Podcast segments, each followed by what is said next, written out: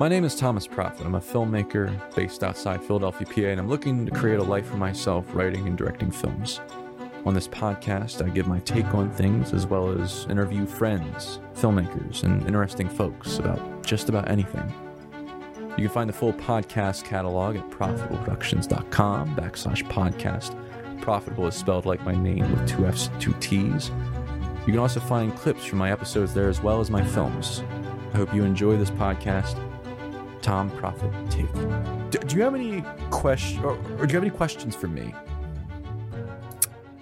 Yeah, I do. Yeah, what's up? But the, they're they're kind of like off the wall and random. Yeah. But what is? I got two different questions, but they all asking the same thing. Um, so so before you answer, I'll give you the, the the two of them. The first question is, what is your favorite actor of today? And also, I want to know what's like your favorite actor of like the golden age or or whatever, but Hmm. from like from a time long ago. It's a good question. Oh man. And, and it could be a couple. I just I was just curious. Today. Yeah. or if there's not, that's fine too. Um well, it would have been Kevin Spacey, but he Yeah. not after what happened. Yeah. Jeez, man. Uh uh ah man, I don't know. Um Well, th- well, it Hmm. was there. Was there a, a certain work of Kevin Spacey's that you liked? House of Cards, man. Dude. Okay. I, I love that. Um, and you know what? I don't know. Maybe, maybe, maybe Brad Pitt. Um, Okay. or or uh, Matthew McConaughey. Or you know what? I'm trying to think who somebody I thought about who I was like, oh, I'd like to work with them. I don't even know. Um, but I, I know. Um,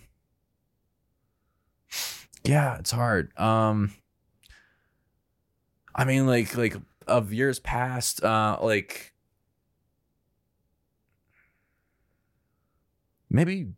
I mean, can I say De Niro? It's not Yeah. golden age, but like De Niro, like I feel like I understand his process. I love his process. Yes. Or or Marlon Brando. Okay. Or Dustin Hoffman. Um, Dustin Hoffman, like I took his master class, and that's like become the bedrock of um of like how I think of acting at times. I mean, it doesn't always work, um, or it's or it's it, it's it's kind of a stay of execution thing where you're basically you know you you, you know I like his his way of putting it is um and he he he he drew the he drew this to like Marlon Brando. I don't even know if I'd want to work with Marlon Brando. Who he seemed like trouble, but um, De Niro definitely Okay. of years past. Um, because you know, or, or or De Niro or Marlon Brando or Dustin Hoffman, it was their approach was to go was to do the scene as themselves, kind of. Yeah. Um, Marlon Brando, what he would do is when the camera started rolling, and I've said this a million times in the podcast. Um, so apologies to the audience. Um, basically, like he would be talking to the lighting per like there's a, a story where he was talking to the lighting person, uh, and then they started rolling, and they said, "We're rolling, Brando. We got to like let's start the scene." And he kept talking to the lighting person, and then they finally got him to like go into the scene, but there was no disconnection between him talk how he talked to that lighting person versus how he talked to the person in the scene Okay. he talked to the person in the scene kind of like now of course you know there, there's situations in the story that call for you to act like to to respond a certain way but right. the idea is that he was rooted in himself in reality he wasn't ignoring the fact that there's cameras like like we're we're, we're acknowledging the cameras here now we're not ver- like if we were in a scene right together we're not going to be verbally acknowledged or look at the cameras but we're gonna we're gonna not deny that they're there Yes. we're going to and and I'm gonna like I'll I'll cast based on this too. I'll I'll I'll look for people who I'm like if they could talk the way they are normally and still sound convincing as the character in Yeah. in most scenes or all scenes that's that's perfect casting right there man Yeah. and and you know, you know, could that lead to typecasting?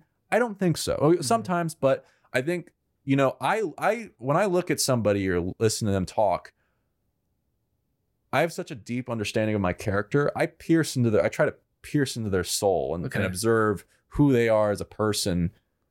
I'm not conscious of it, Yeah. but I I inst- my instincts tell me something about this person's personality just from hearing them talk, just from seeing them, or just Uh. from hearing them talk, because like you notice the tone in their voice. Could I see them saying those lines convincingly? Yeah. Like, and I, I think I find that there's a lot, like a, lo- the, the, a lot of the character, the actor, a lot of the actors I cast for my characters, they could play a lot of characters in my films because really they're very similar to me. I cast them because they're they're somebody who I relate to. Yeah. And if they relate to me, usually they can relate to most of my characters because I relate to all my characters. They came from me. Um, so it's kind of like you're finding this uh this family of people who get along with you. Um, but you know, do I like what my favorite actor? Um, Dar- De Niro, probably of past years. Um, I'd love to work with him. He seems like, and and like it's a. But the thing is, he does it like like like the way De Niro does it was he he would uh just do the the scene through, and when um Dustin Hoffman was working with him, uh, what he would do is just say it through the thing and then do it again and just do it again, and it, it would just gonna go through it. And it, Mhm. and and if you forgot the line, he'd be like line and just say it like normally, like like not even put anything into it. Just but what would happen was over time, the the character would grow out of who he was Mm-hmm. when I started the podcast, I had to do the podcast to figure out what it was going to become. Right. Kind of like my acting process. When I do when I memorize my lines, I start to memorize it and I start to I start to rationalize what the story is about or what Mhm. the character's saying, what the meaning is as I'm going through. I I, I start to rationalize what why I'm saying what. And it's instinctive Right. but it comes from doing it Right. you do you do the scene you say the you go through the scene and and if you're on camera you the way De Niro would do it he he it gets rolling on its own is what he would um, uh, Dustin Hoffman would say. You'd you'd notice slight differences in each Mhm. take. He's not putting he's not doing it intentionally. It's Right. instinct. Instincts are coming out of it based on how the scene works. And what would happen would be is you'd have this this you'd you'd also have a role that's very consistent throughout the movie you know because or consi- throughout the shooting. And and you you could be shooting like scene 1 and then scene 99 or scene 33 ne- next and and it's like like it can be completely out of order. But if you if you play it rooted in yourself you're more likely to be consistent. Plus one of the things Dustin Hoffman found was when he found like in theater you find the character so so so to say like after so many rehe- like rehearsals and after so many performances. Well in film if you find that character while filming Mm-hmm. the director's gonna be like what are you doing? You were you, you need to go back to what you were doing last week Right. you know i don't care if you found the character Right. that's not what we have on camera so it's not gonna match Yeah. go back to being shit.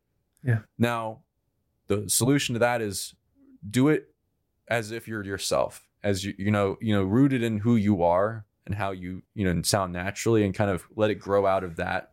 And what happens is it is shit, or it seems like shit, and that's why those kind of actors don't get cast. Duvall is kind of the same. They would never they would get never get cast at first because the audition process doesn't allow for that. The audition process, you need a performance the, the, the very moment you step in there. Mhm. And those actors who give the performance aren't like Dustin Hoffman. They're not like Robert De Niro or Marlon Brando or any, any of these actors who do this process that way. They start with nothing. They just start with a blank canvas where they're just giving a, you know, going through the go just going through it and letting it happen on on its own through take after take after take. That that works in film. It doesn't work in theater. Mhm. I mean, I don't think. Um, Right. but that that's what they do and that's kind of i kind of approach my films w- or how i direct actors and what i expect from them that way i mean they don't have to but you know i, I encourage it because it's like you know you're you're able to be yourself your vulnerable self by just you know you're not by not trying to be it, it sounds kind of weird by not by not forcing anything you know Mhm. and I find yeah, like like with uh, I mean, I think that's that's probably that might be the issue with, with theater. Uh, like you hear what people talk about theater actors and film, it doesn't you know carry over. I think the other thing is it's like it's on a stage and you have to project, Yeah. and the film is about being subtle and Yes. this process of not putting too much into it works for film because it's like we're we're observing the little nuances of your face Mhm. on a close up or we're we're very close to the action.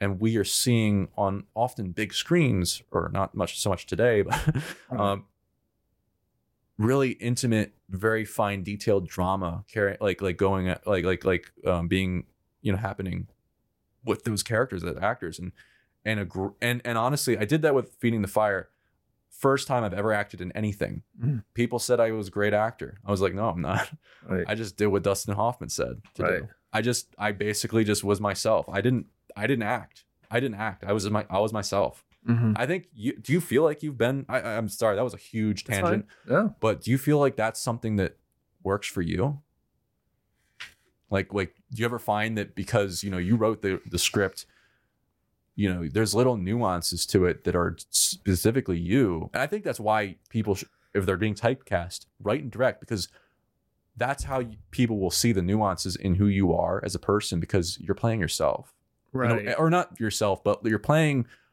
a version of yourself a hypothetical version of yourself Yes. if they were this character in this situation Yeah, I think I think uh, with me uh, the the benefits of of of being in a film that I've written and directed is not only am I writing, uh, as I'm writing it, I sort of know the character that I'm going to be playing ahead of time, and uh, and so I sort of already. Uh, so the beauty of that is I sort of already am going into it already knowing my sort of limitations as an actor, but at the same time, uh, so working with that, but at the same time, uh, uh, trying to uh, uh, uh, uh, widen my range, give me something challenging that uh, that I know I, I that I want to do, which is why I'm always trying to do something different each each time I, I I make a movie. Like there's this one movie that I haven't really written yet, but there's one movie where I want to for one scene I want to speak a different, another language. Do I know another language? No. Mhm. But there's one there's one uh, uh, concept that I have where in one scene I want my character to speak another language.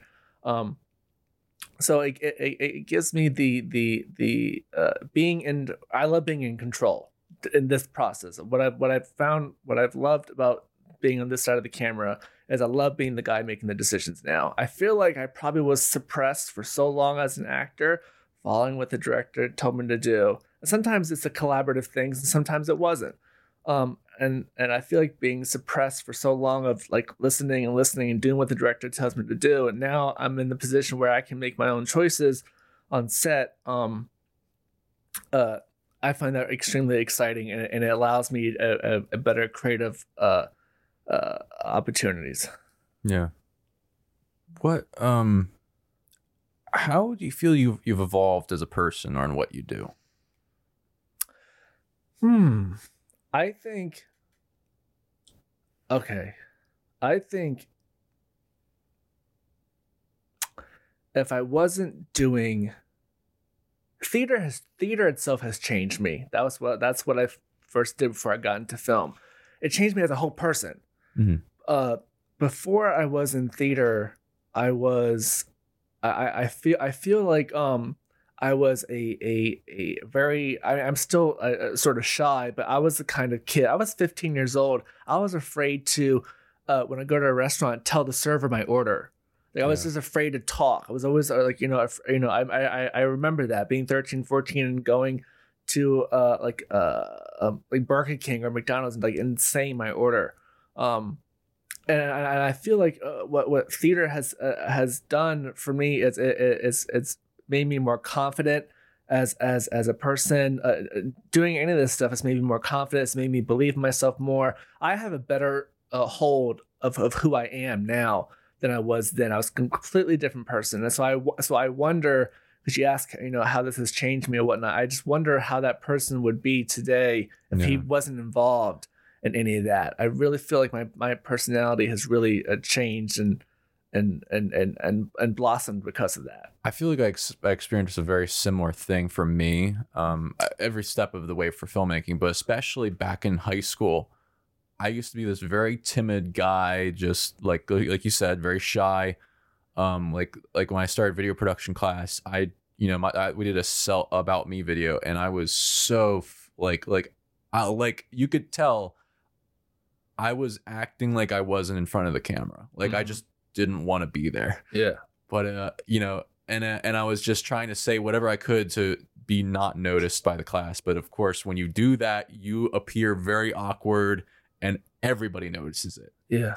And what I've found, and and for through f- making films, I think the process of doing it and working with people and and having it force me to get out there like i had to like to cast my films back in high school i had to literally go lunch table to lunch table to look at people i'm like oh, that person might might be able to act Mhm. like like i didn't think to go like or i i, I couldn't really go to the theater or i didn't think to go to th- the theater club or whatever but i just was like hey do you want to act in my movie I, you don't like you don't know who I am i i'm thomas prophet do you, do you want to act in my movie i'm like and it just it doing that kind of got me out of my shell um and then uh, it also turned me into a dick a little bit at that Mm. period because i was Mhm. like very forceful about like what i wanted or like i was very like particular Yes. um and uh especially if i when i stopped meditating for a period of time after i started like, like it, i turned into a bit of a dick um because uh like uh, you know i had the, the confidence and ego of somebody who what who had meditated or like or the the you know the broad-mindedness uh, but you know then the ego set in or something uh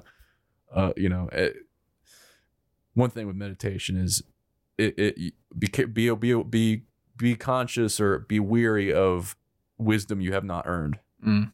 and that can happen when you get into like either you know meditation or or like like hallucinogenic drugs or whatever um but that that's another thing um uh basically not that I thought, not that I got in like many hallucinogen drugs, Sure, but sure. I realize how that sounds, Right. um, but um, you know,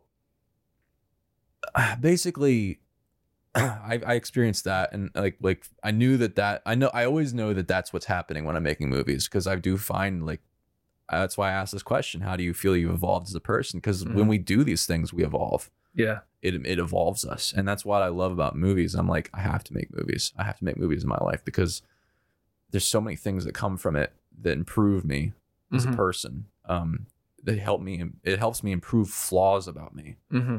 that you know i can work on Yeah. it helped like feeding the fire was the first time i was driving around places looking for locations um and you know getting over the the fear of talking to these like business owners i've never met being like hey can i shoot something here or like make a film here keyword is don't say oh can i shoot something like m- can i film something here just Right, in this right. day and age but Yes, yes. Uh-huh. I, hey hey police officer we're shooting planes Yeah. uh my, last John, the little deep, the director on the last film, we were at an airport filming the, these planes flying, lifting off, and, and getting that in the background. The police came up because we find out it was because we parked wrong. But he's like, "Hey, Yeah. officer, we're shooting planes." no, don't say that. Yeah, yeah. but no, he's like, "Oh, okay, fine," and he just Right. like uh, move your car. He just Right. drove off. He knew what we were talking about. Yeah. But the camera wasn't in view when he said that. I'm like, Okay. don't say that. Yeah, Uh, no, it's funny though. Um, but Right. nothing happened. Nothing happened. But Right. it was just. Uh, but no. Uh, you know, like you, you in the process of that, or in the process of writing, like I mentioned earlier, like when you write, you're looking, you're you're scrutinizing your own thought process.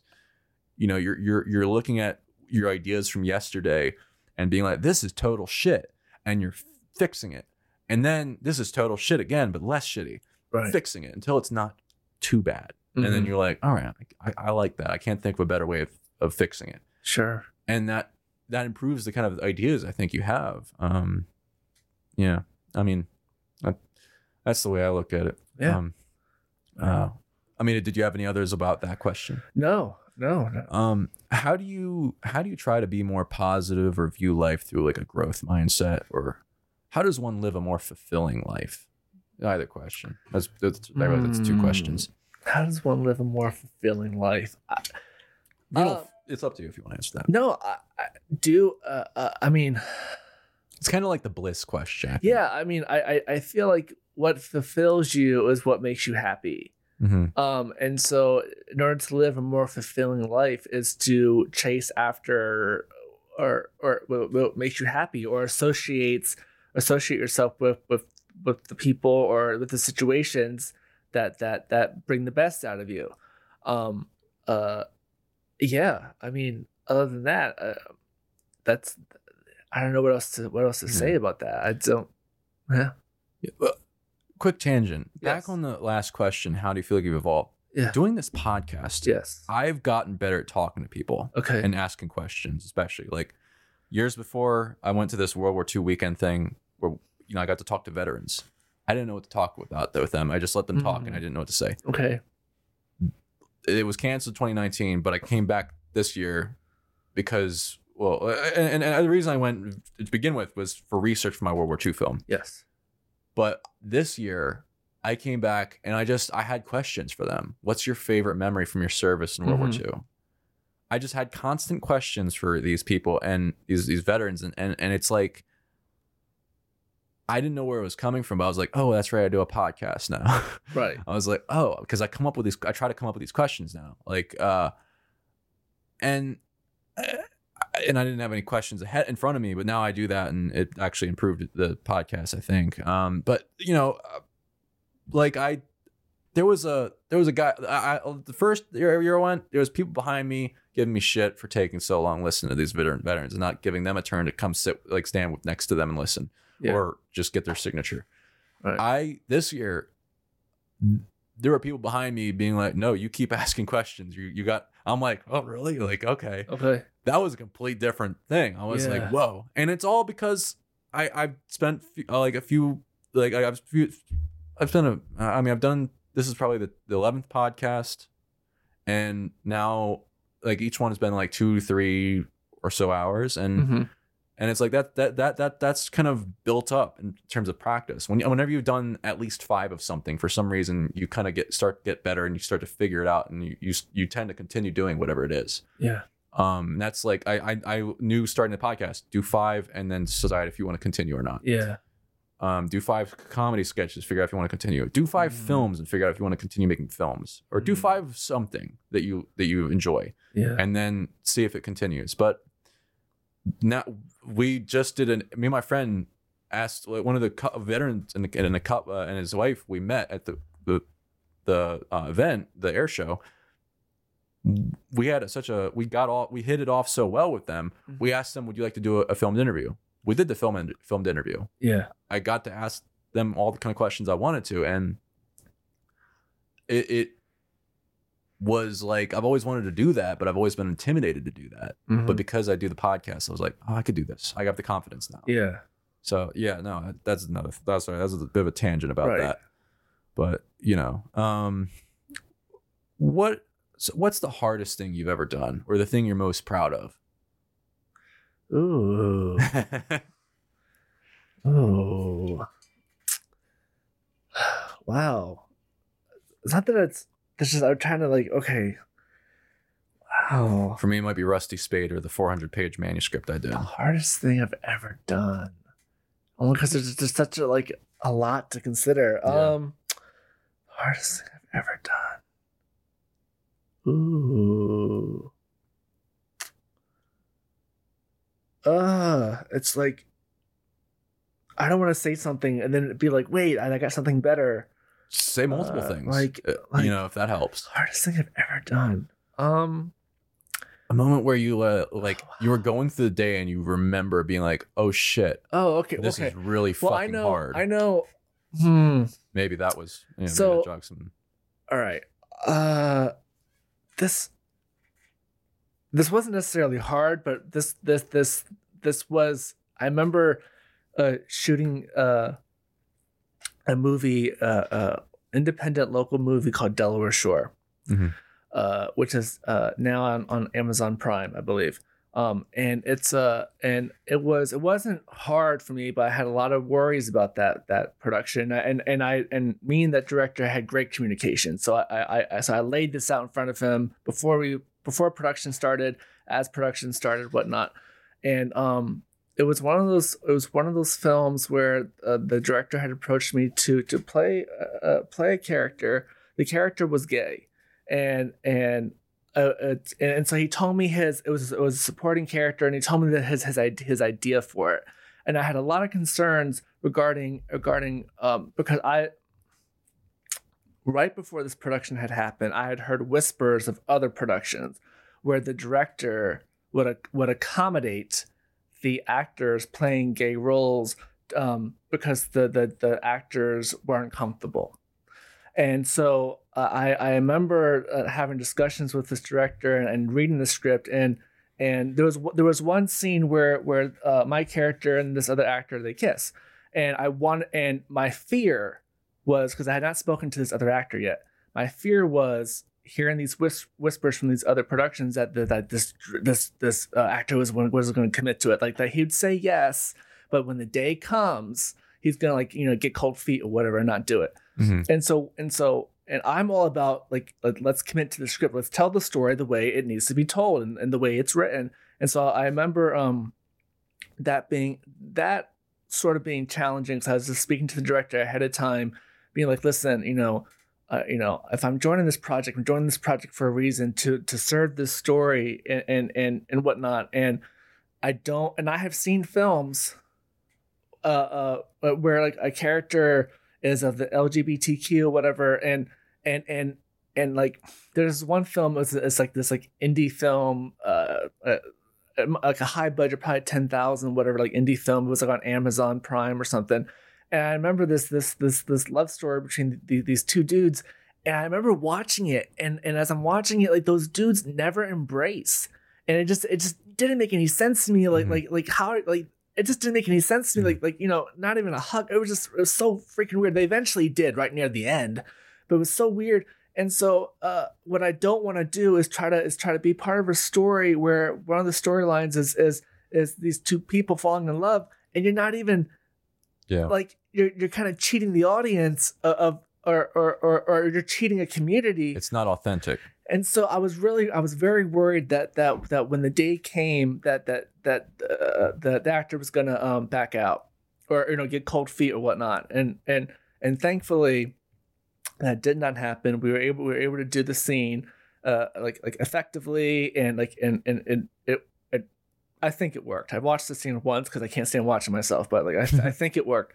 But like, uh, but I, but I remember that was uh, the first time that I really uh, didn't care if I did not have a producing role or, or whatever. I was just an actor, but I, that was the first time where I actually stepped up and I said, "Listen, you want me on this project? You know, this we need to talk about this. I want. I'm stepping on this because I want our goal to be this, and I want this scene to to stay because I really thought." that scene was going to be cut or something, or their changes were going to be made because people may have gotten cold feet and they didn't, and it was and it was and it was fine. But I remember that that comes to mind where it wasn't necessarily hard to do, mm-hmm. um, but it was it was it was uh I don't know it was it was I had to really um, proceed with caution with with that.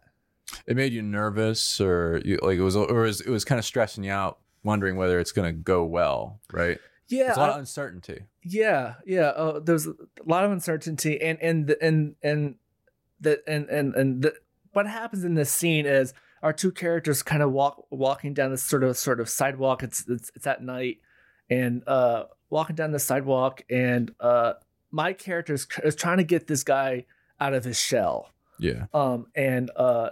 And so and then so I I go in and I kiss the dude, and then the guy kind of freaks out um, and uh, but uh, but on the day that we on the day that we did it, it was super cold outside. It was it was supposed to be like a summery film. Oh no! It was super cold outside. Um, it was, um, and so we we ended up getting away with wearing these light these light kind of um hoodies.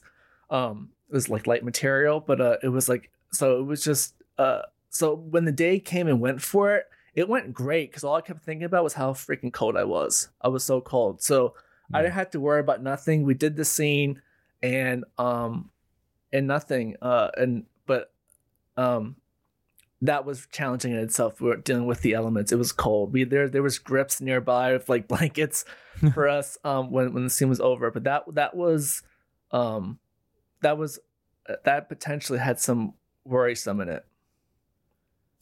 So um what's your most meaningful failure? or your favorite failure? You want to go, if if you don't want to go into that, you don't have to. No, I do. I just I just I just gotta I gotta think about that because. Hmm.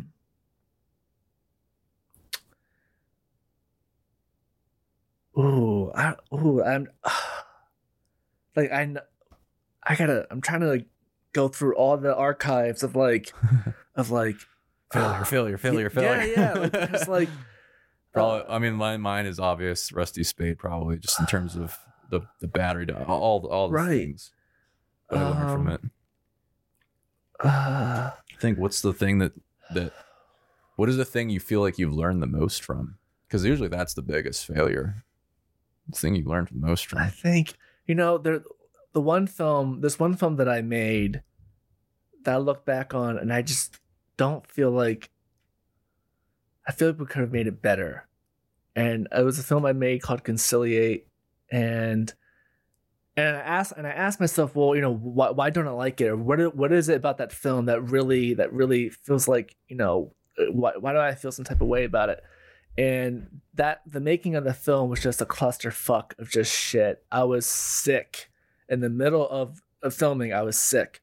Um, so uh, so I speak in like different octaves throughout the entire film. Number one. Uh, number two, because I was sick, I don't think I was in the right state, and I was directing the piece as well. I don't think I was in the right state of mind to to to uh, direct it at times.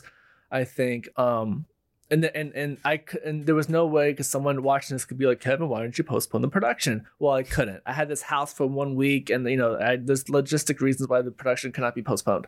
Um, but uh, uh, you know, I was sick during it. I was directing it. I was uh, uh it was just. I watch it now, and and I feel like there were some there were some shots and that I feel like we could we we could have I think reshot certain scenes better and Chris was on that was on that was on that film and I don't and I don't think it's Chris's fault. I think it's I think I should have um I should have approached that scene differently with my own ideas and I just I don't know some of it so I look at that film the film and the film's okay uh, but uh, I think, and it was a sequel to, to Closure, so it's it's it's, it's it, it was it was it was piggybacking off of a, a, a foundation that was already established.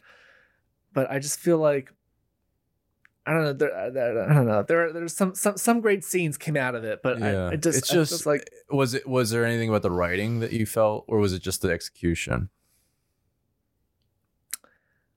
hmm. I think it's execution. Yeah, I That's think what- execution. like Rusty Spade, I feel like I figured out the writing, but I just felt like like like it was one of those things where you like you did your best and you know it. You you if you know if you went back, you would have did everything you did over again. Yeah. knowing what you knew then. Um, Yeah. Knowing what I know now, I would have done things differently. I would have given myself a bigger l- runway Right. um, to fail. Um, I, a lot of things. I would have storyboarded. I might this point. I, if I were to go back and redo it, I'd rewrite it. right. Um, but I just, or I'd not even do it at all. Yeah. I'd come up with a better idea or something. I don't know. I think I might go back to it, but it's like, uh, it's like it's uh, you you do the best you can with planning and prepping, uh, prep, Right. prepping, um, but you basically figure out when shit hits the fan whether that preparation was right or not. Mhm. Um, and I think, uh, like I've created all these rules for myself now for things I got to do next for the next film. Um, and things that I use to prepare. Um, but I think like like this comedy sketch I did, it was it was about um, this. Um, we did a comedy sketch. I might actually unlist it, like like not delete it, but like unlist it for a little while to think of if I want to keep it up.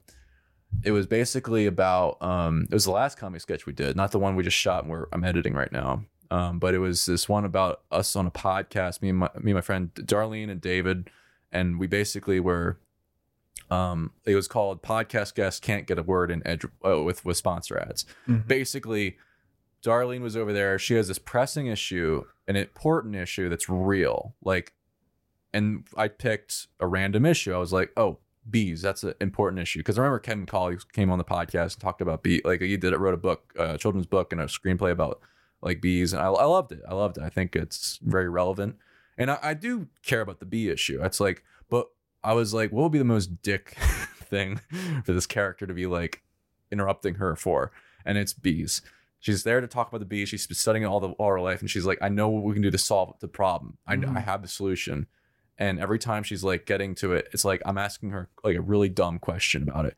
And but then I keep coming up with sponsor ads that are s- ridiculous in and of themselves, like like Baxter's Wax, the world's like like like like get like get you know you are you tired of running out of wax like wax to your door every every like month or something and so ridiculous things uh the knock me out couch like it's a it's a fridge it's a toaster a toilet like all Okay. these just i i think just overall it wasn't as uh, execution probably writing as well wasn't as good it it Mhm. just i think i i knew somebody who was like was a friend of mine at one point who you know was like a a veterinarian Mm-hmm.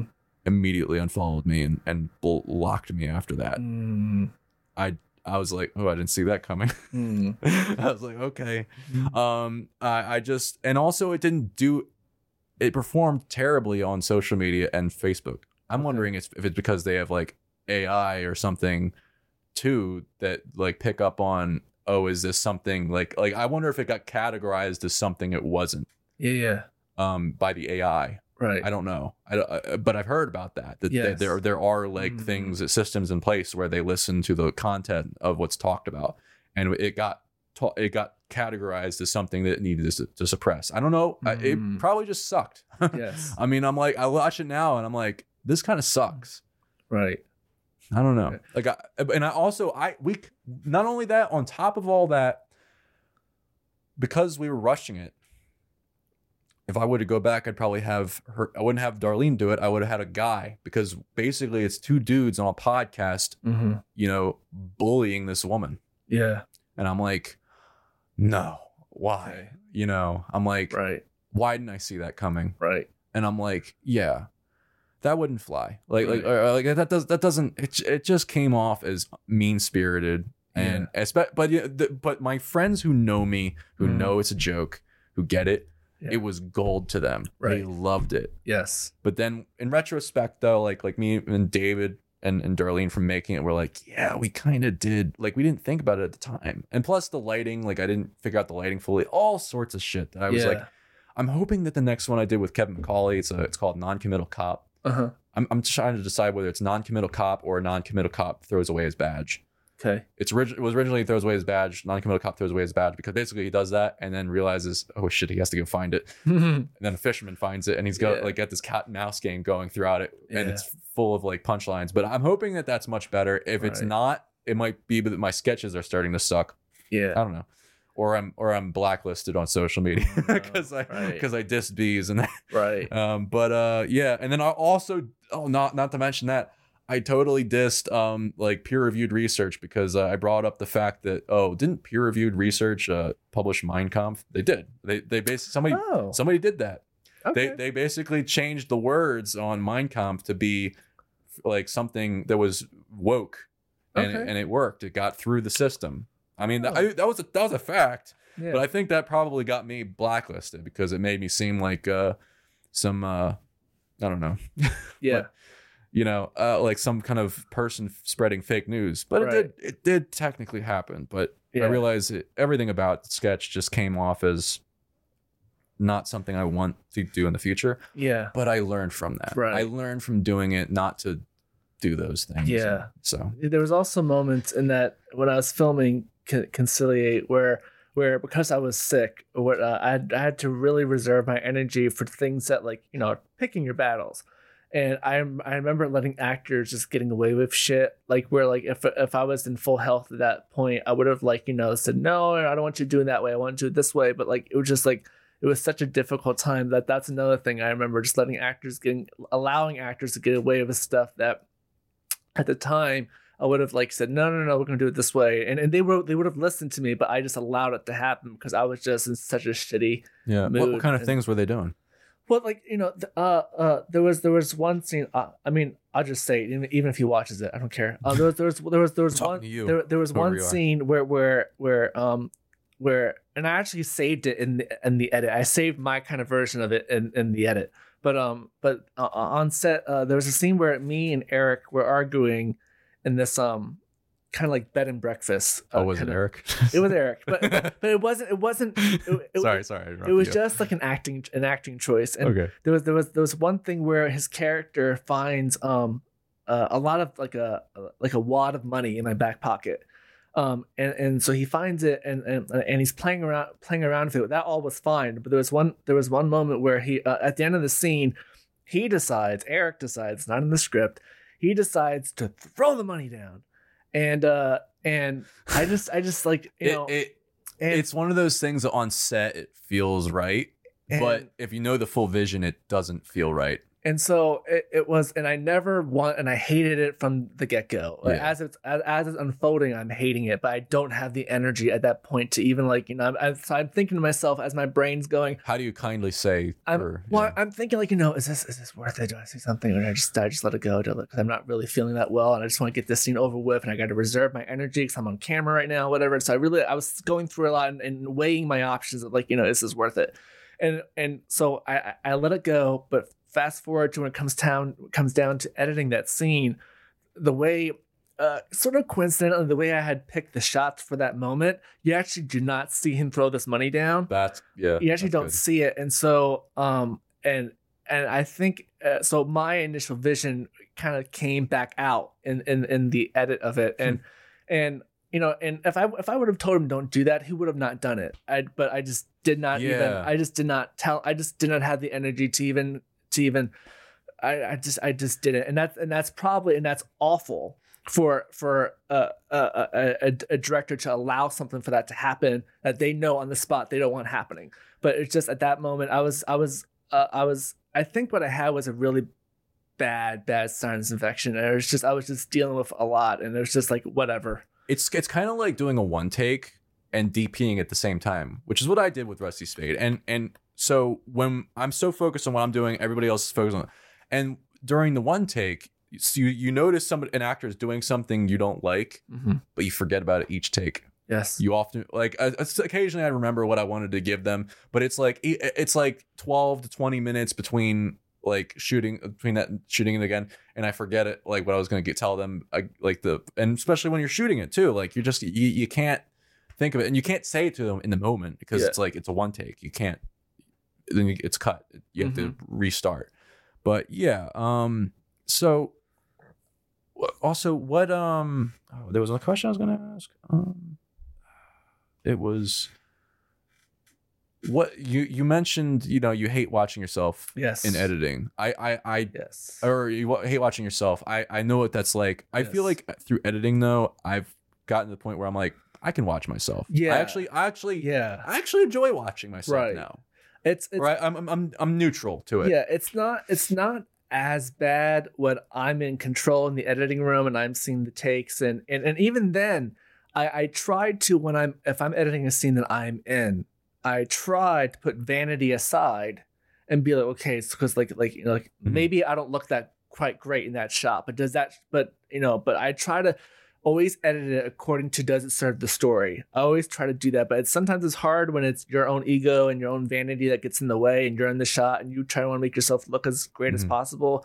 But I also try to also consider, you know, uh, I, I'm does this serve the story? Does does this shot, does this angle serve serve the script? Maybe I look, you know, maybe I deliver the line better in this one take, but the other take is is is is more dramatic and it's more and, and it serves the reaction of the previous shot. Yeah Um, so, um, but I, I, I do realize that when I when I'm editing uh the, the film that I I'm in, uh, it's it's easier for me to watch myself.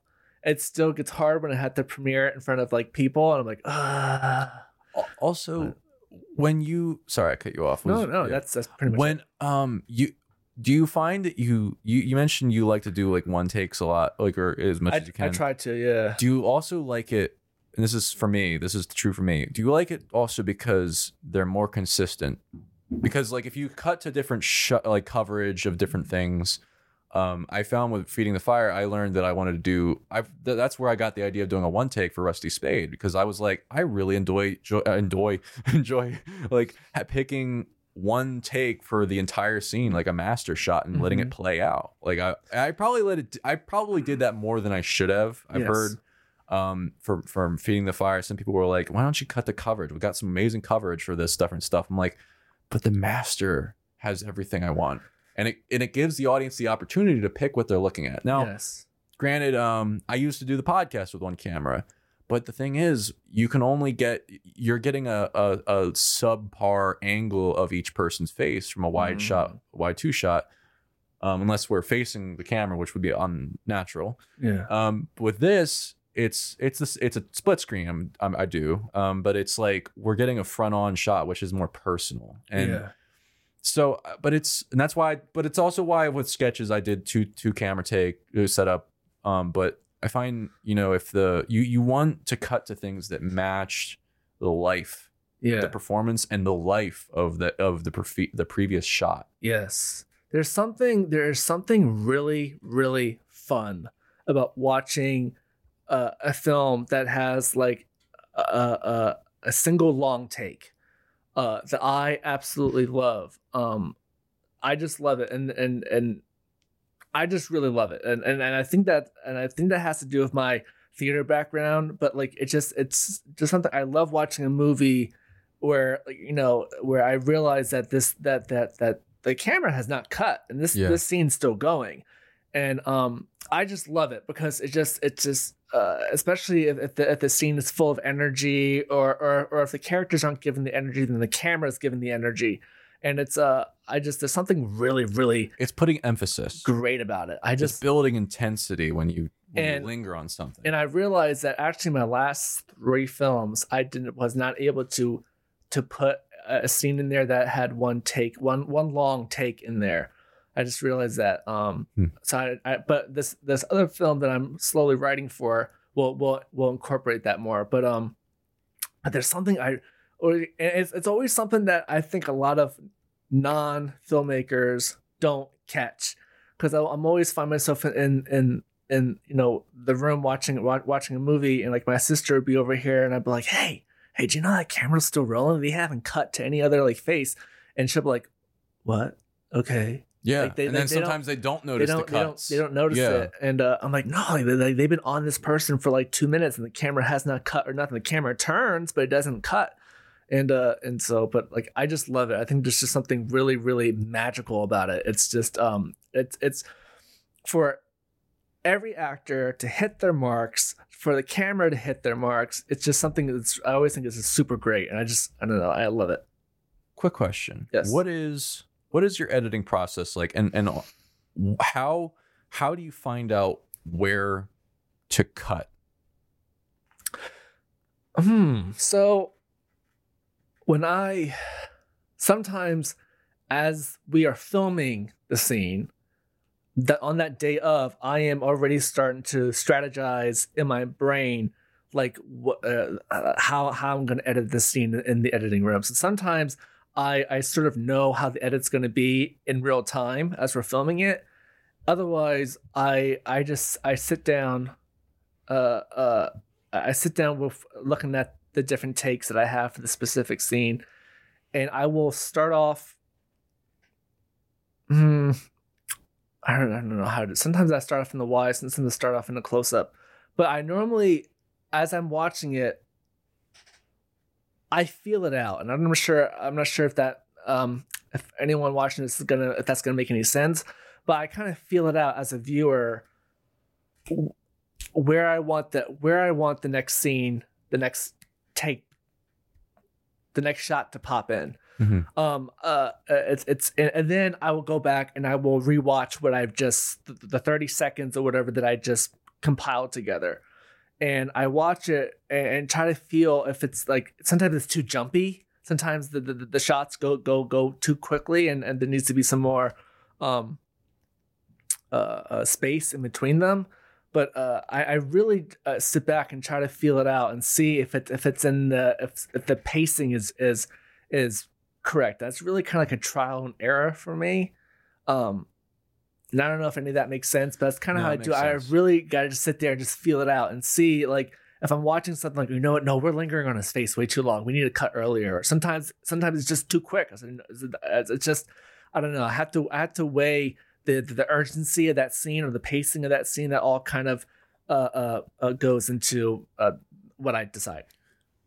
My my answer to that is, or the way I I edit is, I I'll rewatch what we have. Like I'll look at the footage and and and without starting editing until I rewatch Mhm. or the the stuff that I know is good. Mm-hmm. and that we can work with. And then I'll get a strategy from watching it, like where can we cut? And I'll, I'll kind of scrub through and figure it out. I don't start cutting until I have a strategy. Okay. Um, and I might write it down um, briefly, like just notes. Um, and um, but I get an idea for like what what's the clay I have to work with, and that's what we actually captured. It's not what I had in my head, what I wanted, because what we captured is going to be different from what I had in my head. Um, but I try to to get what we captured um, to match as much as possible what I had in my head, if it can. Yeah. Um, but sometimes the performance is strong in something, and it or it makes sense to cut to this and then cut to this other thing.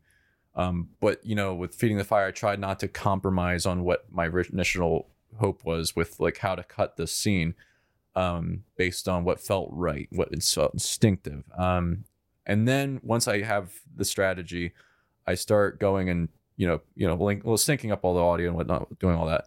But then getting the clips that I want, and the way I, also the way I edit, I stand up when I edit. I don't sit down when I edit. Um, I all the advice I came I got from editing, or some of the advice I got is from the book Blink, the blink of an in the blink of an eye.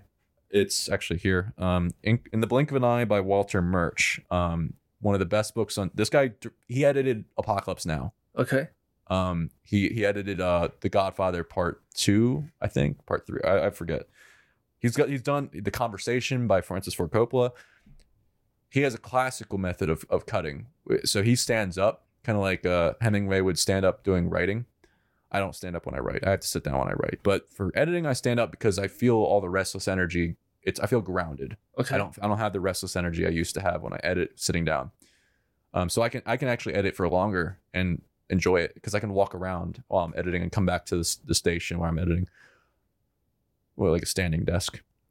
And what I do is when I I find out where I want to cut, uh, I know where I want to cut from the strategy. Like I want to cut somewhere around here. I have ballpark area, but the reason why the book's called "In the Blink of an Eye," I will I have a button that I press for that puts a marker marker creates a marker and then you can like name the marker or something but i and it'll you can do it on like depending on i, I know i know um adobe premiere does this um i know i think the button is is uh star something for um for, for da vinci resolve which i use now is it's it's m for marker you press the button when you blink Okay. when you blink, that's a cut. And then I'll cut. Then I'll I'll I'll trim four frames ahead of where I blinked, All right. and that's usually the most natural place to cut. Why? Because when you cut, why why why when we see a cut in a movie do we think, oh, that's okay? I'm cool with us cutting to another complete sh- different shot. That's completely acceptable. When there's what it what in real life looks like a cut because here's the thing we have like if if, if you're taking of evol- human evolution we've spent thousands of years if we had never seen anything that looked remotely like a cut when the moment somebody cut spliced one piece of footage to another piece of footage we would have freaked the fuck out. We would have been like what is going on? This is not acceptable. We cannot allow this. We cannot cut to this shot to this shot. We cannot do we cannot i can't accept us cutting from this this thing to another thing. When we do it all the time we blink. Mm. a blink is a cut. When i when i'm looking over there i don't look over there. Sometimes i do. But when i look from you to the light sometimes i blink when i go to look Right. and it, and when i blink that's a new shot i just Mhm. created a new shot when i blinked Yeah. I I like my Got eyes it. close and then I open them up when I on a different thing. We do it all the time. We we we splice things together through blinking, and there's a one of Walter Murch's theories is blinking is also representative of a new thought. When we blink, we're having a new thought. So you see like TV reporters or us right now on Mhm. camera, we're probably blinking a lot at certain times Sure. there's times where I watch the podcast, I'm like, I'm blinking a lot because I know when I was in that moment, I was thinking of a million things after another. Mm. And that's why I'm thinking of like, like, like if I'm blinking right now, Right. I'm, I'm doing it on purpose. But like, there's probably times at this podcast where if somebody's watching, like, I'm blinking a lot. This because I'm thinking of a lot of next questions to ask you. hmm Or I'm not even, or, or I should be listening to you more. Or I'm thinking of questions that are coming from what you're saying Right. and you know as you're talking you're blinking and and also like sometimes picking where the actor also uh, what he found though was he thinks that's true because where he blinked in editing the footage a lot of times coincided with where the actor blinked Okay. because he was cutting to the performance. He was cutting to he was in sync with the actor Yeah. instinctively. He didn't he didn't know it when he was cutting or maybe might have um but he just like he he was cutting based on when the thought felt like it was over. Okay. And it seemed to coincide a lot with the actors. All or It seemed.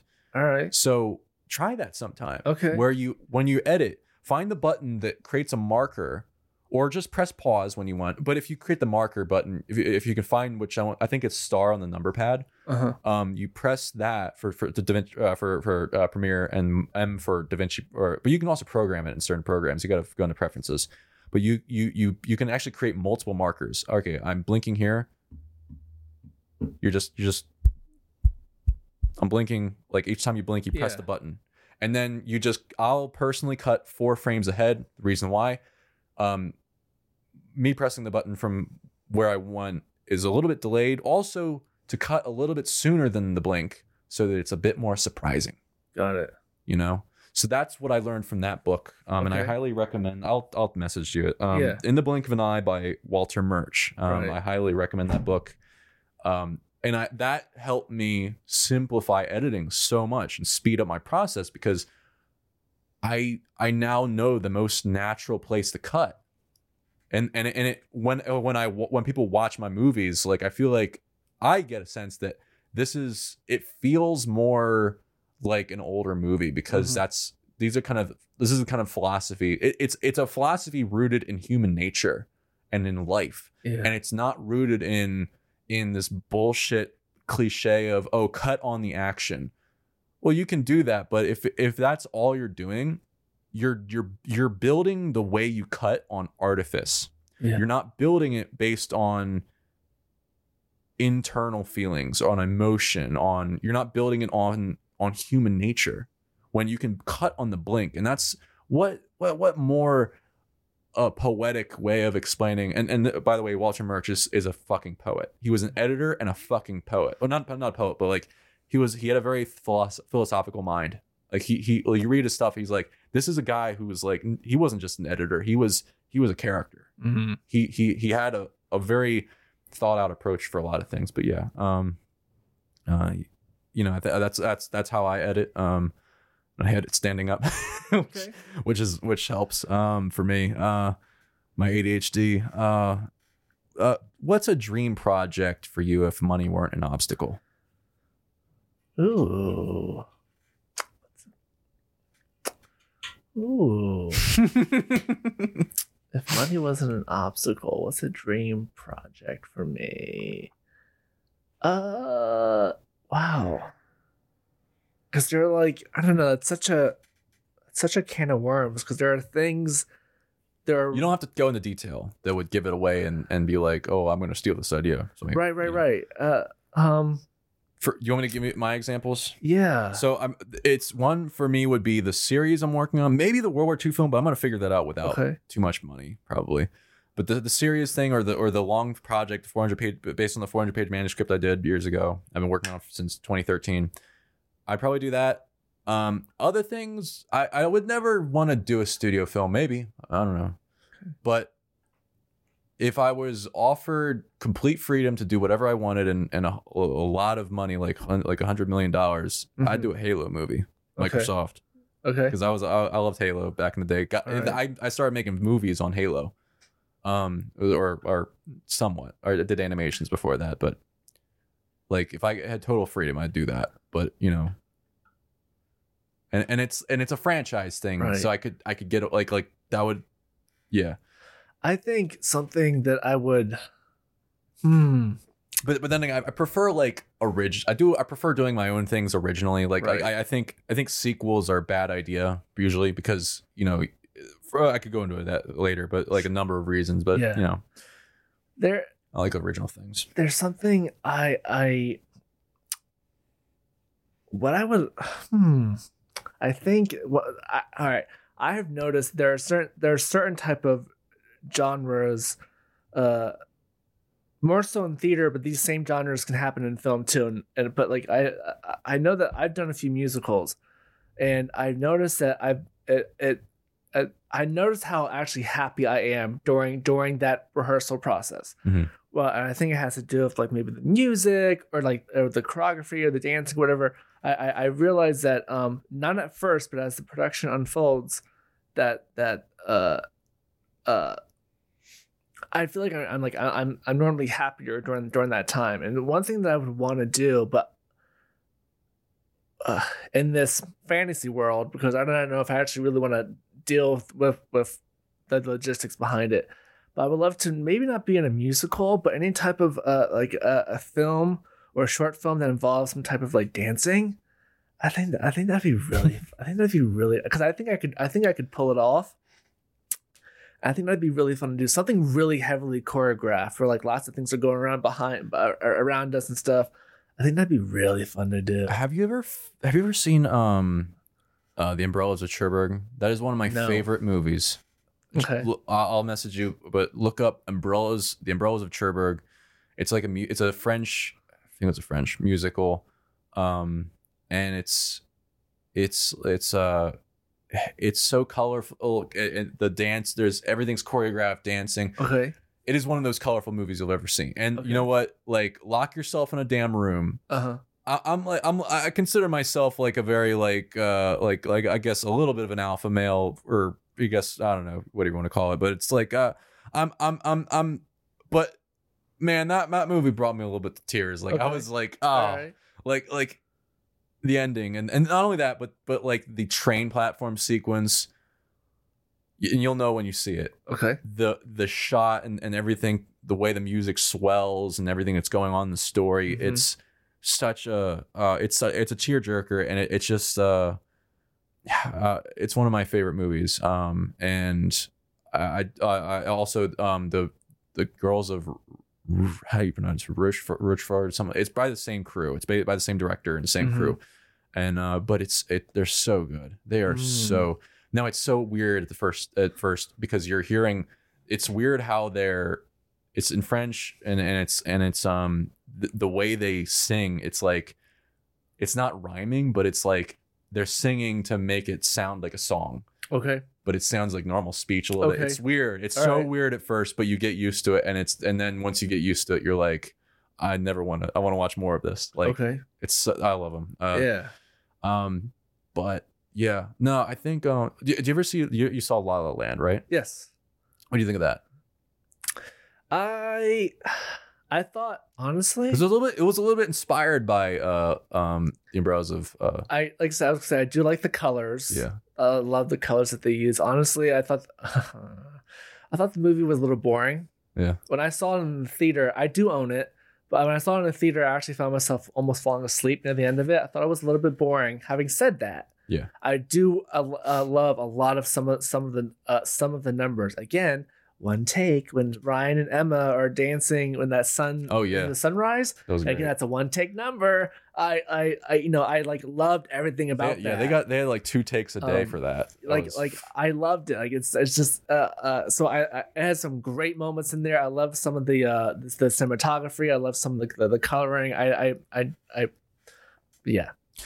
when um yeah that yeah that's a good example uh Lovely night. I think is what that, what that number's called between Ryan and yeah Emma. no um yeah I, I like that movie I saw it with my I remember seeing it with my little sister she she she, she enjoyed it we we uh, I I really liked it um talk about talk about uh, La La Land back what you the, and the whole that whole Oscar debacle with that and and Yeah. and Moonlight what do you think about Moonlight I I so I think I saw Moonlight after after it won the the Oscar. Um and uh I I I like I like Moonlight a lot actually. I don't but what what's always very hard for me is deciding, you know, what's always very hard for me is sitting back, knowing now who won best picture and now deciding did did that deserve it, did not deserve it. That's Yeah. hard for me cuz they're different movies. yeah They're different movies. I Um, like both and so I, Yeah. um, I did enjoy I did but yeah I, I saw Moonlight I think I think I only saw Moonlight once but I did enjoy it it's just it's hard for me to be like I don't know they're, they're different movies It was- different budgets different genres different everything I don't different casting it's just it was surprising for me that they went with Moonlight because uh, even though I I like both, Moonlight felt less accessible, and and here's an example why. Um, I went. I I I I, saw that movie with uh, uh somebody I was I was went on a date with, and Mhm. she was she didn't understand any of it. She didn't Mhm. get it. Like I was I had to explain it to her. Like I was like, it, it's about this guy's like like like who who you know you know doesn't have proper role models in life, and he makes a role mo- meets a role model, and it's he's a gangster, and but he's a good guy, and it's like, and then you see how he's like evolving through stages of his life, and he doesn't have like his his dad's not around, his mom, you know and this is it's it's I think it's uh, to a degree it's like like based on I, I don't know who the details but like it's it's inspired by like uh, the director's uh, upbringing. And and it's like it's super personal in that sense. And it's it's about the life of this this kid growing up and and then becoming this gangster in a way and and kind of uh, you know not you know being you know not uh coming I what's the word uh it's not embracing his his sexuality it's Mhm. not being honest about that it's and and and uh you know but finally you know being honest about that and i it's such a nuanced thing and you you you have to be able to appreciate it for that nuance Mm-hmm. I really, I really enjoyed that movie because I, I I just, I love, and when I even before I saw it, I was like, I'm gonna love this movie. I love the idea that it was like three different periods of this guy's life, and it was a different color scheme for each thing. Yes. I love that. Um, and uh, I and it, it kind of breaks it up via like per act, and I just, I love that kind of separation. Mm-hmm. Um, but I, I I felt like maybe Moon, like I my guess would have been La La Land would have won. Mm. I'm I, I'm not sh- I'm not sure which one I liked more. I I think it might have been La La Land, but I like both. Like you I say, it's so hard because they're so different. I mean, I I have I have a theory behind why Moonlight won, which is I can't prove it, but I have a theory behind it. But you know, well, you know, pri- pri- prior prior to that happening, probably oh, um, the the controversy. well the, the hashtag hashtag Oscars so white that Oh, was yeah, yeah. happening, which which was you know valid in those categories.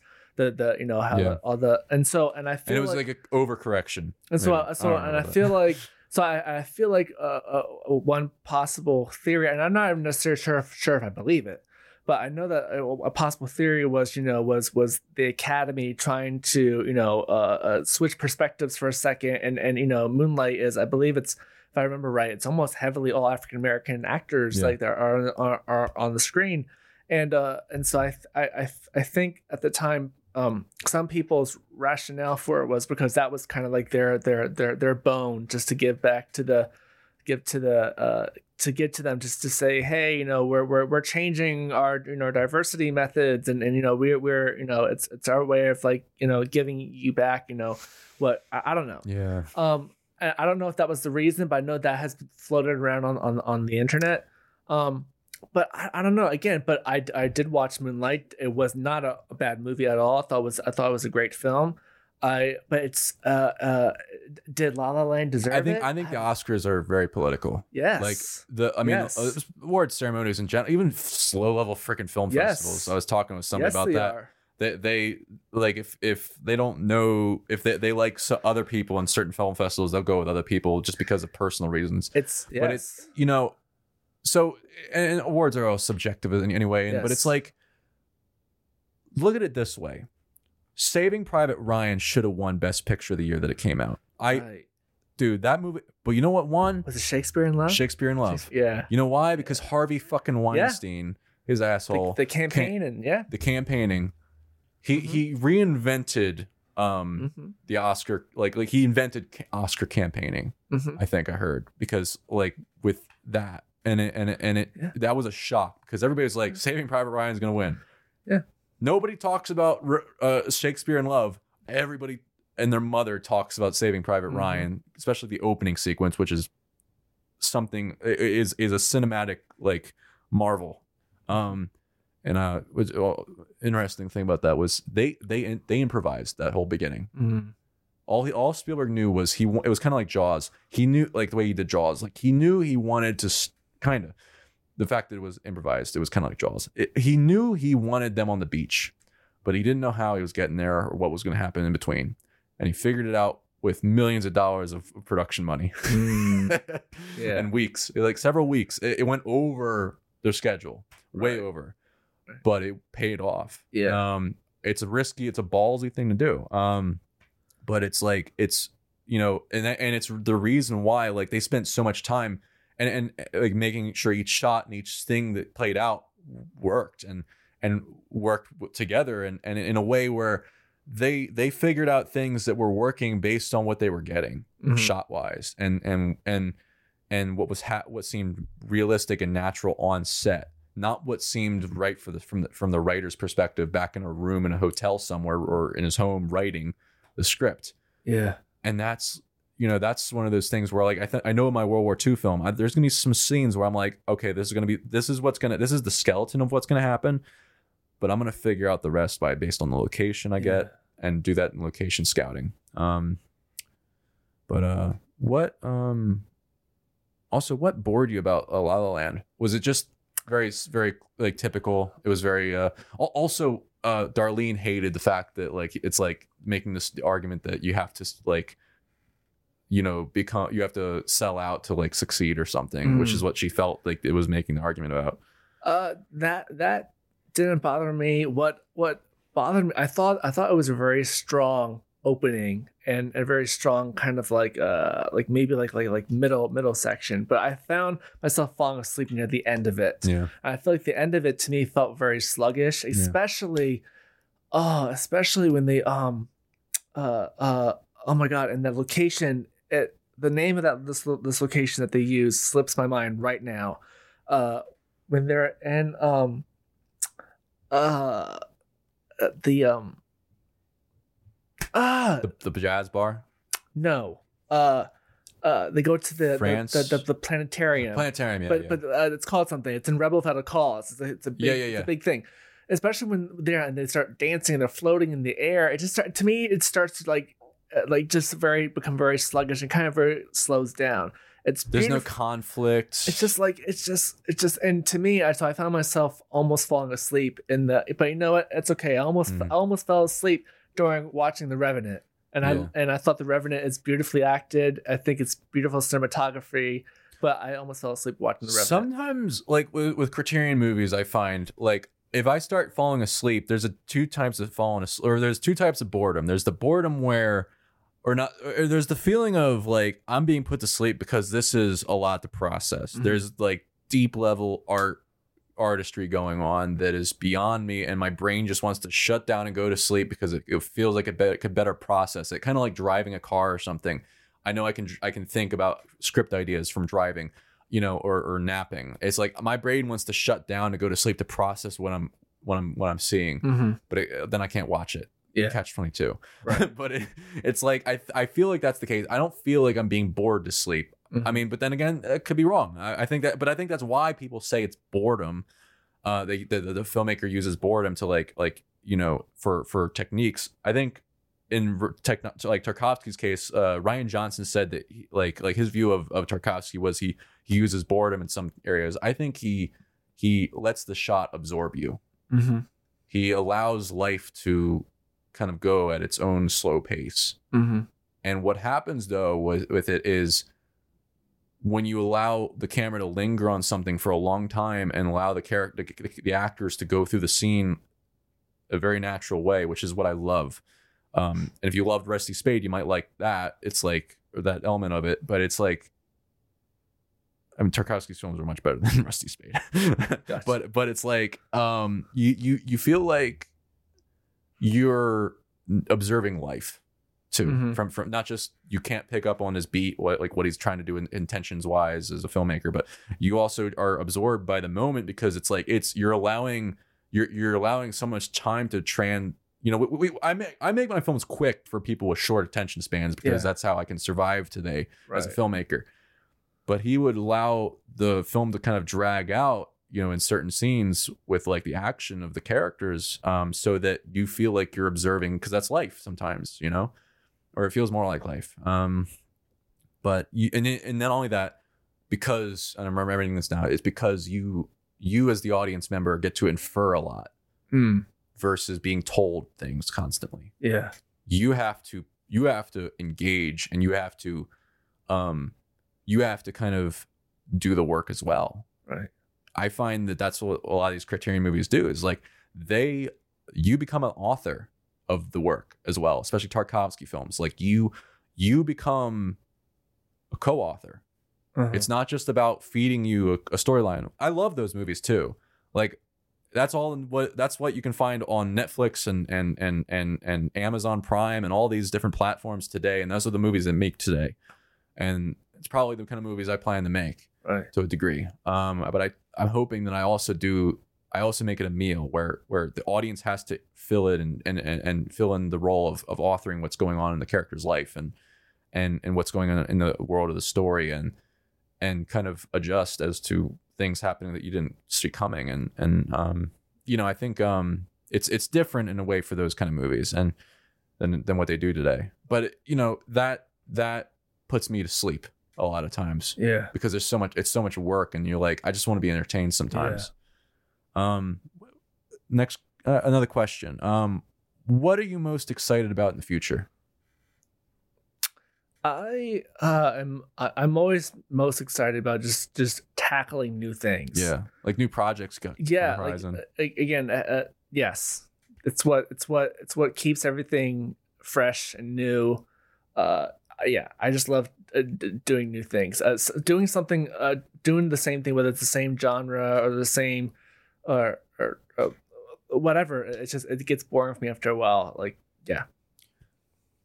what and I, we already talked about this a bit but i want to Mhm. see if there's anything else we didn't mine out of this um what makes for a great film or script to you Hmm. Trying to think of something new that I haven't said. like Uh, structure oh that's one, one thing i wanted to ask you Okay. what is like some overall big structures things that you like to structure into your movies that you feel like makes for a great or you feel like that you or that you like about movies and structure could be Hmm. anything that is it could be a, a something where where something happens in the plot or like a structuring method like a like like like a story structuring method. Like the nutshell technique is something that kevin mccauley recommended to me and i love that book because it's it simplified things beyond what i i knew before.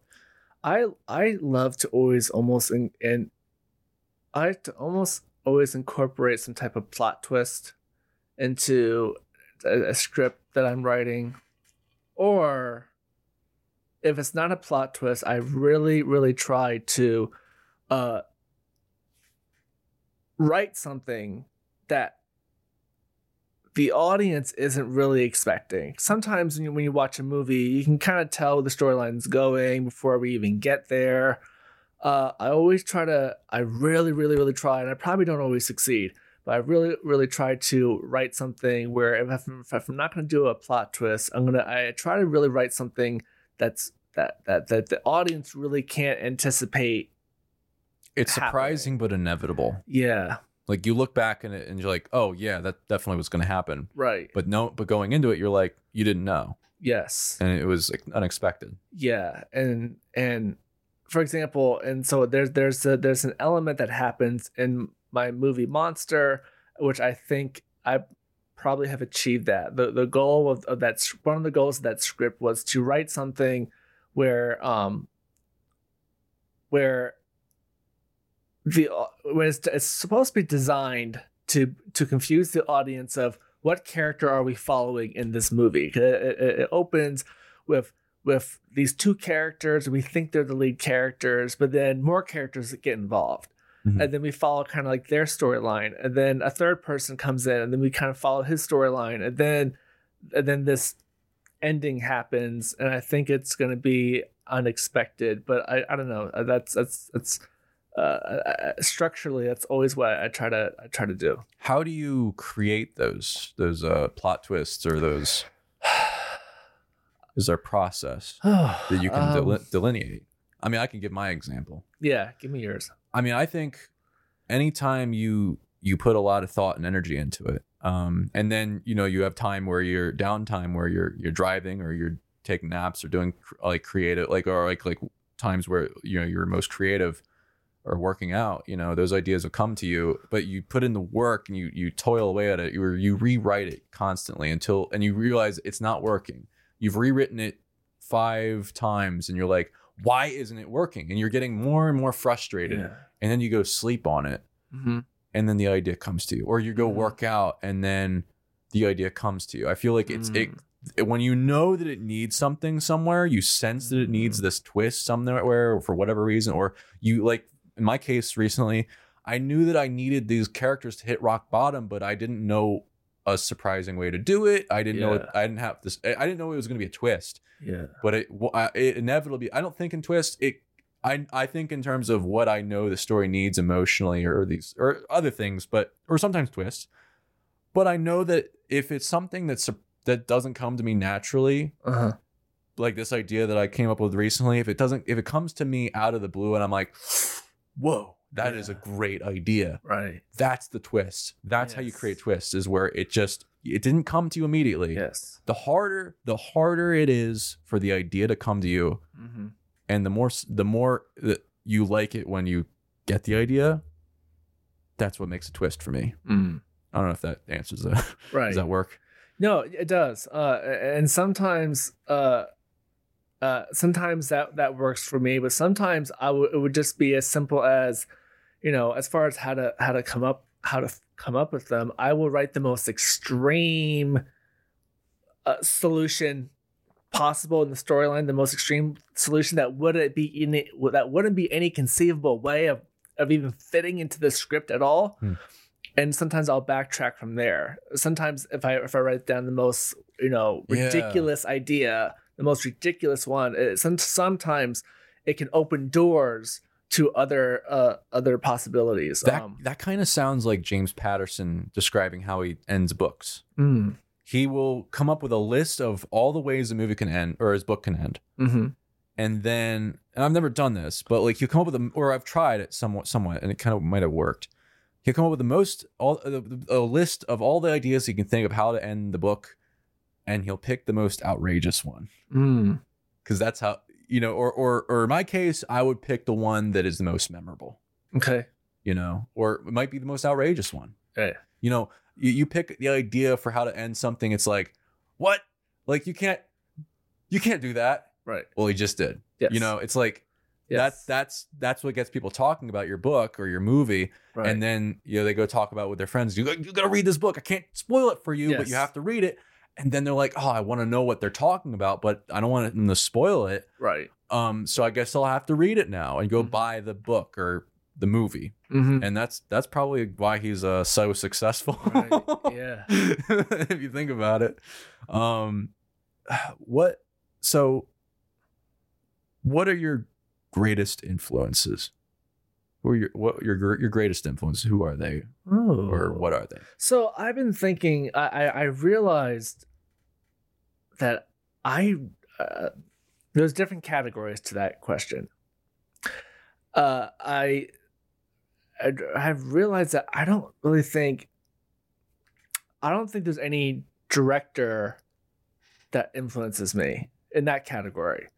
Because I'm thinking as I, I've been thinking about that lately, I'm like I'm like wow, it's like I really can't name one one director's work that that that that, that you know uh you know because i'm an actor first uh and so Mhm. uh and so but like you know in the directing kind of category as far as being influenced by that that and uh, i i don't know um as an actor i certainly know what what influences me and whatnot. And as a writer i I know uh sort of uh sort of what influences me. But as a director i was really trying to really find find find the the uh the um the thing that that really uh uh that has an effect on me. And and i don't really uh but i, I found that department to be challenging for me.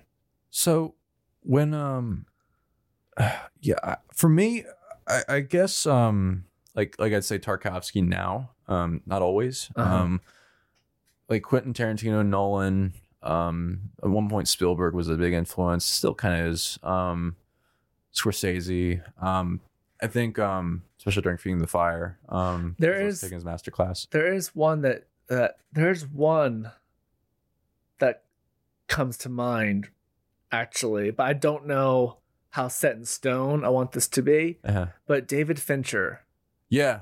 Yeah.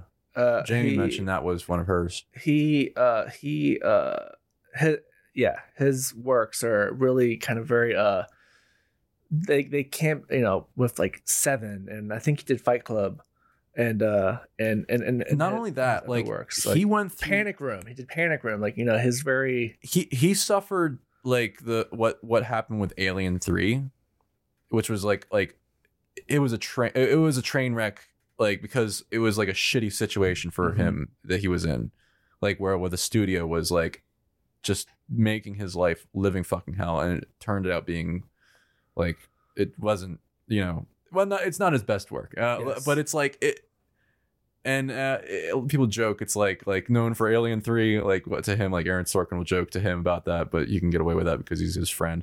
But it's like, as a, it- it- it's like they he he he after that film, he made a comeback and he he he's been making great movies since, and it's like that's that's an example of um you know the worst case like the my worst fear is something like that happening to me. I don't know what Mm. exactly happened, but I know it just doesn't sound good. Um, I forget what it was. Um, but it, it, you know, I think um, like that, like the fact that that worst case scenario can happen to somebody where a film just goes to shit, like all the elements just go to shit, and and Yeah. it just ends up a total like flop or not what you wanted it to be, um, in terms of quality as well, and then come back to, from it the way he did. Mm, that's that's that's like that gives you hope that even if the worst happens you can still be one of the best filmmakers on the planet.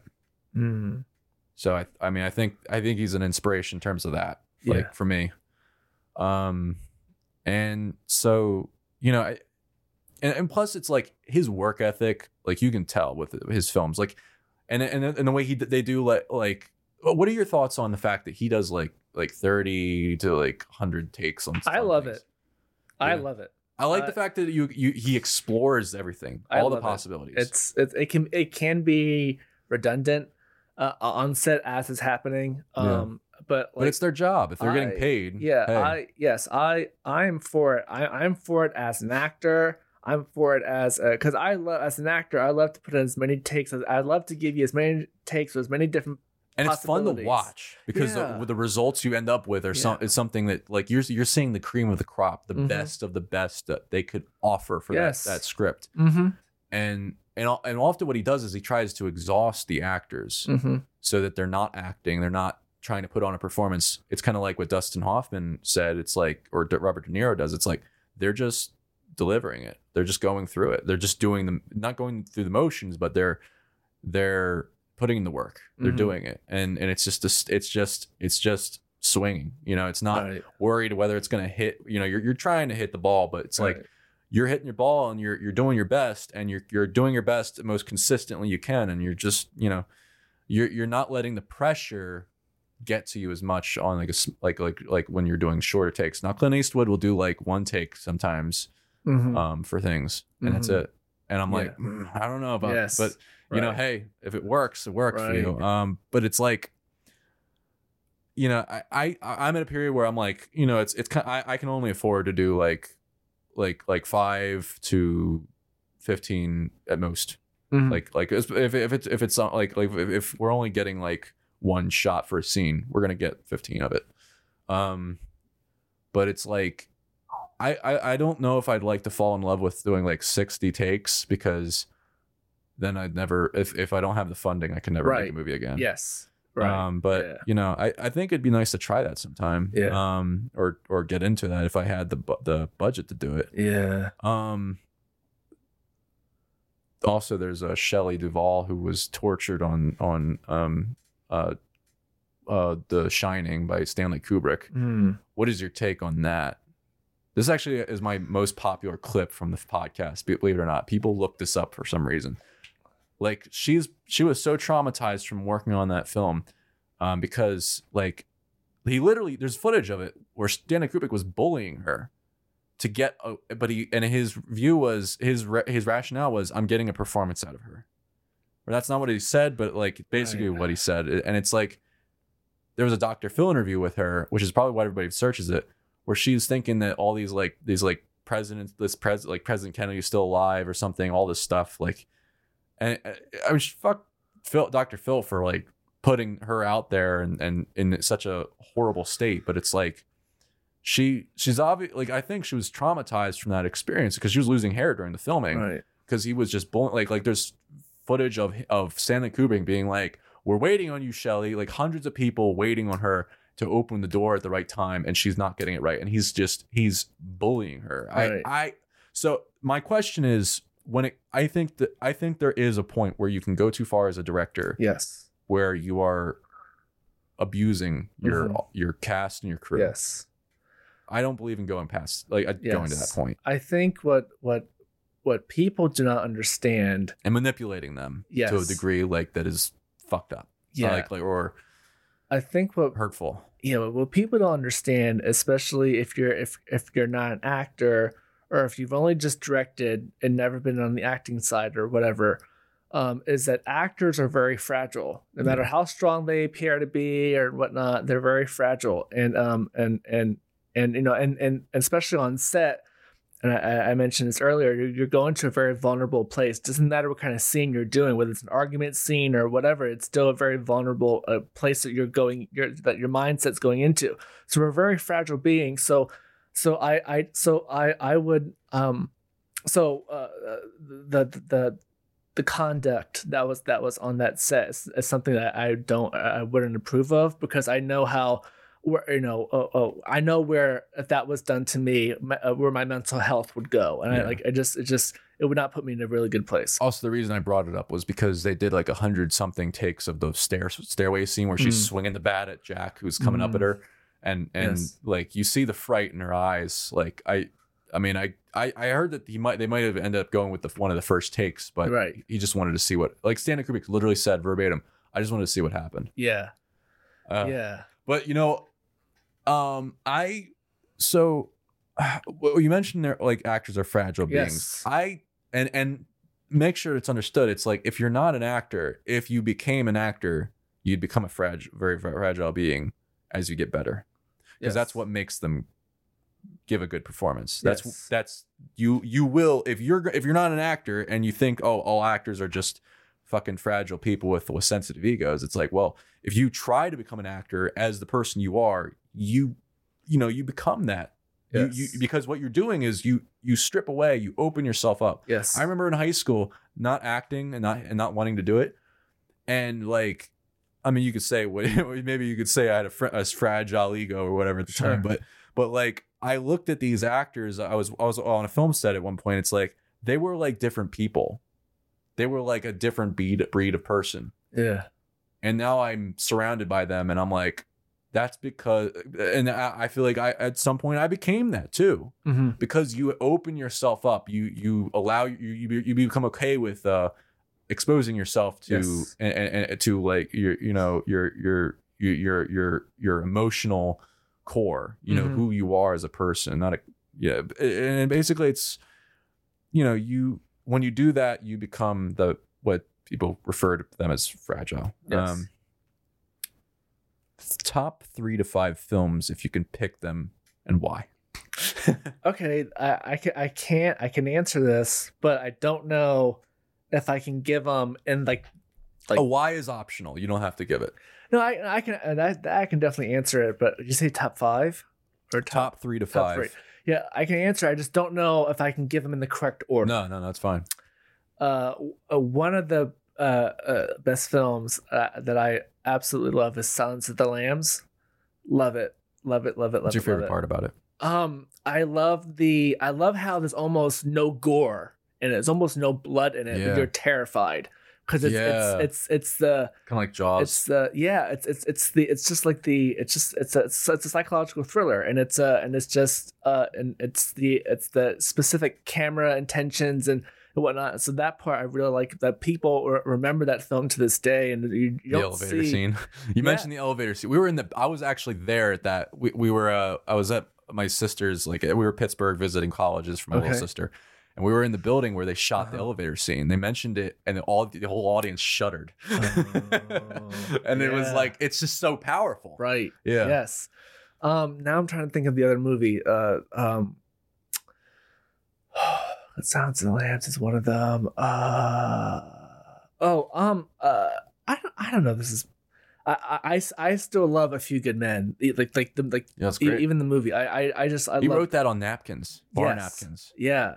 It's Man. it's it's I, I I love um that was really my first I probably knew of Aaron Sorkin before that, but that was probably the first piece where I saw that movie in high school where I you know I I, I researched the writer and I saw all all the stuff he did like West Wing and stuff like that. Mhm. Um but uh, uh loved I loved the writing on A Few Good Men, loved the performances of A Few Good Men. It's just very strong, powerful um writing and and, and and and the different personalities that he has that he created with those characters are are amazing. Um yeah.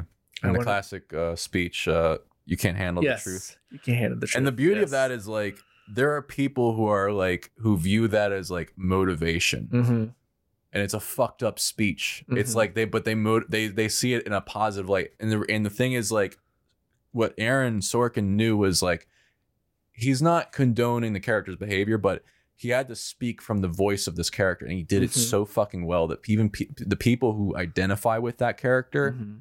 for what he did, look at that speech and feel they they that that Aaron Sorkin did them justice, Yeah. and they feel like they they take they take pride in that Yeah. which is a fucked up thing to do. Right. But that means you're doing. That means you're operating at the height of your level, Mhm. at, uh, the height of your, you know, power as a writer. When you Mhm. can, when you can carry to like like uh, Shakespeare. I I think I don't know if he was quoted on saying this, but like he was, or people mentioned that he was successful. One of the reasons he was successful was because he could carry multiple. He could carry negative ideas. Me- meaning, negative ideas are not like bad ideas, but like ideas that you know cancel each other out you know like like or like a positive like a good uh, view on points on one point and then a completely different perspective on something at the same time and carry them together and and that's how the character that's how characters are. Right. characters are just a mouthpiece for a different version of the truth or a different idea of the truth. Um and that's what he did and i try to do that all the time now when it comes to f- filmmaking and writing. I try to especially with my feature films i'm doing i'm trying to identify with the characters on either side. Um as much as i can to write them um not to the degree of living the way they would live but you know like seeing how can i talk about this person truthfully even if they're Mhm. doing horrible horrible things Yes. um and and you know because then you know pe- you you bring people closer to the truth whether Right. it's a good thing or not Yeah. uh, or a good truth or not yeah. um you're so silence of the lambs Yes. and what, what was the other one A few, a few good, men. men. third one I'd say uh, we can just that, do three if you want well, one, one that comes to mind is there's a movie called Doubt doubt that has have i seen that it has uh, Meryl Streep, Philip Seymour Hoffman, Viola Davis, Amy Adams. sounds familiar Meryl Streep plays this like look into it. strict nun. Uh, uh, okay it's Uh, starting to sound familiar uh, she plays this strict nun, and and she accuses Philip Seymour Hoffman, who's this priest, of of um of uh being inappropriate with these with these uh, altar boys. Uh-huh. But there's no proof. There's no real proof, and you can't, and, and you and you never see it. It's just like through like uh, uh insinuations and and and cool. accusations. And so and and and I and I and I list it there because it's one of the, it's one of the few movies that I watch where there's um there's a, there's this argument between um, Meryl Streep and Philip Seymour Hoffman near the near the end near the end of the movie. Um, and um, the argument was so good. I, I, I was it was just so good. Um, uh, that yeah, uh, it was it was it was such a, uh great argument, and uh, I, I got chills watching it because it was just it was just uh and, and goosebumps watching it because it was just it was just amazing. Um, the the passion that was behind it and and the writing that was in there, and I forget who who. I forget who wrote it, but Doubt is originally a stage play, and the guy who wrote it, who wrote the play, directed that movie, and I forget his name. His name escapes me. Um, uh, John John Patrick Shanley. Uh, uh, and so he he and, the, and then the movie, uh, uh, yeah, the way the movie ends is you never fully really uh, know if if he did it or not, and but it's it's all through. Um, and then as I watched it again, I started I started noticing all like the like there's actually hints, and and and and and that uh, is not pointed out to, but you can see there's actually hints in the in the in the camera of like of of things that the nun may have seen that could insinuate that maybe he is doing something inappropriate. But there are also other scenes where maybe he's not doing anything inappropriate. So it's just it's a it's, it's a wonderful movie. Yeah. I, as you mentioned this, I'm just remembering my answer to an actor. Real quick, I want to touch on an actor I would like to work with today, Josh Brolin. Okay. Um, because I listened to his interview on the the Team Deakins podcast, and I was like, dude, this guy, I get everything he's talking about. Like, like in a way I've never got with like an actor before. Mm-hmm. Like, I totally get, like, I identify with what he's talking about. Um, Jake Jake Gyllenhaal. Mm-hmm. Um, probably probably Paul Dano because I've I, I listened to them all on that on that podcast. It's a good podcast. It's by the, the cinematographer Roger Deakins and um who shot No Country for Old Men and uh, his and his wife who were they're frequent collaborators and I, I you know I love that podcast. But um uh you know yeah I gotta look up Doubt. That looks Yeah. that sounds like a really good movie. It's- I, I'm I'm amped to watch it. it- Don't spoil it. I want to watch Yeah, it. it was one of like, and it's one of Viola Davis's breakout. It was her breakout film role in Mhm. in, in in terms of getting larger films. Uh, and it's uh and and like she was like her scene is only like eight minutes, but she was nominated for best supporting actress for that for. I gotta check that Uh, out. it's it's called Doubt. The the play is called Doubt, a parable, but the film's Mhm. called Doubt. And it's so good. So, um, my three are um, I probably gave it away. No Country for Old Men. Okay. Um, th- uh, probably uh, or the Dark Knight Rise, uh, the Dark Knight uh, by Christopher Nolan. Mhm. Uh, no Country for Old Men by the, the Coen Brothers, and then probably either Stalker or The Mirror by Tarkovsky. And The Mirror is the first one I saw of him is, and I hated it the first time. Now I love it. Um, because I get what he was trying to do Yeah. um, and I love that. Uh, uh, and I love what he because I I watch rewatch his movies. If I was on an island, I would just watch Tarkovsky. movie. If I had Right. one movie or one director, I could watch Tarkovsky all the way because I watch his movies. I can watch them and have a different experience each time. Mm-hmm. Can't feel that way with any movie Yeah. except for his. I feel Right. because because you you you're it feels like you're viewing life the way he made his movie movies. It's- So I mentioned this to death on the podcast. Um, but the other ones are probably just because, and these are picks because they're they're the things that influenced me the most um, over the years. Uh, the Dark Knight, um, it's hugely influenced the way I, I want. You know, I want my movies to feel like they're constantly building to something, but Mhm. uh, of course, I want it to feel real. I don't want to Mhm. feel make it feel contrived. Uh, I don't want to make it feel like people are losing me. Like like uh, some people will you know watch Nolan films and they're like I I feel like you know it was going somewhere but I didn't I just I got I got lost halfway you know Right. or you know I I wasn't following along all, all the time but you know I, I mean I, I think when you rewatch his movies you get what he was trying to do and and um especially like Tenet came out recently I I, I actually feel like that was one of my favorite movies of his because I've watched it five times Mm-hmm. and it the, like I feel like I get it more each time.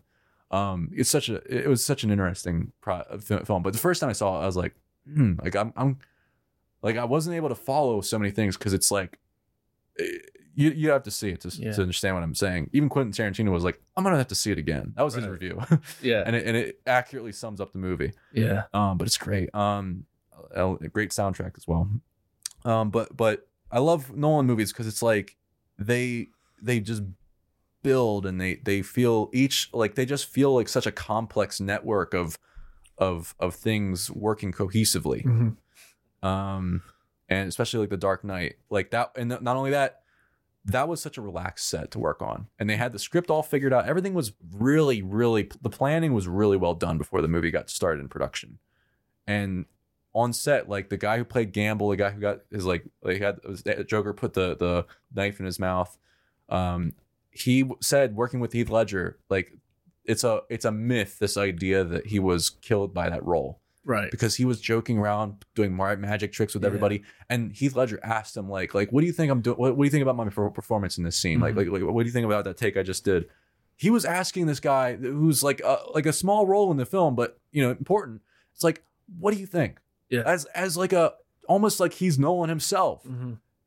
Every, even Nolan was like like he he asked Nolan who's got a million things on his mind they're making a multi-million dollar movie like he's got hundreds of people working under him at every moment and he goes up to him he's like uh do you think uh i should have a british accent for this character would it make sense if he's british and he's in, in america he's like yeah i didn't think about that uh Right. what do you think Yeah. no one would ask that Yeah.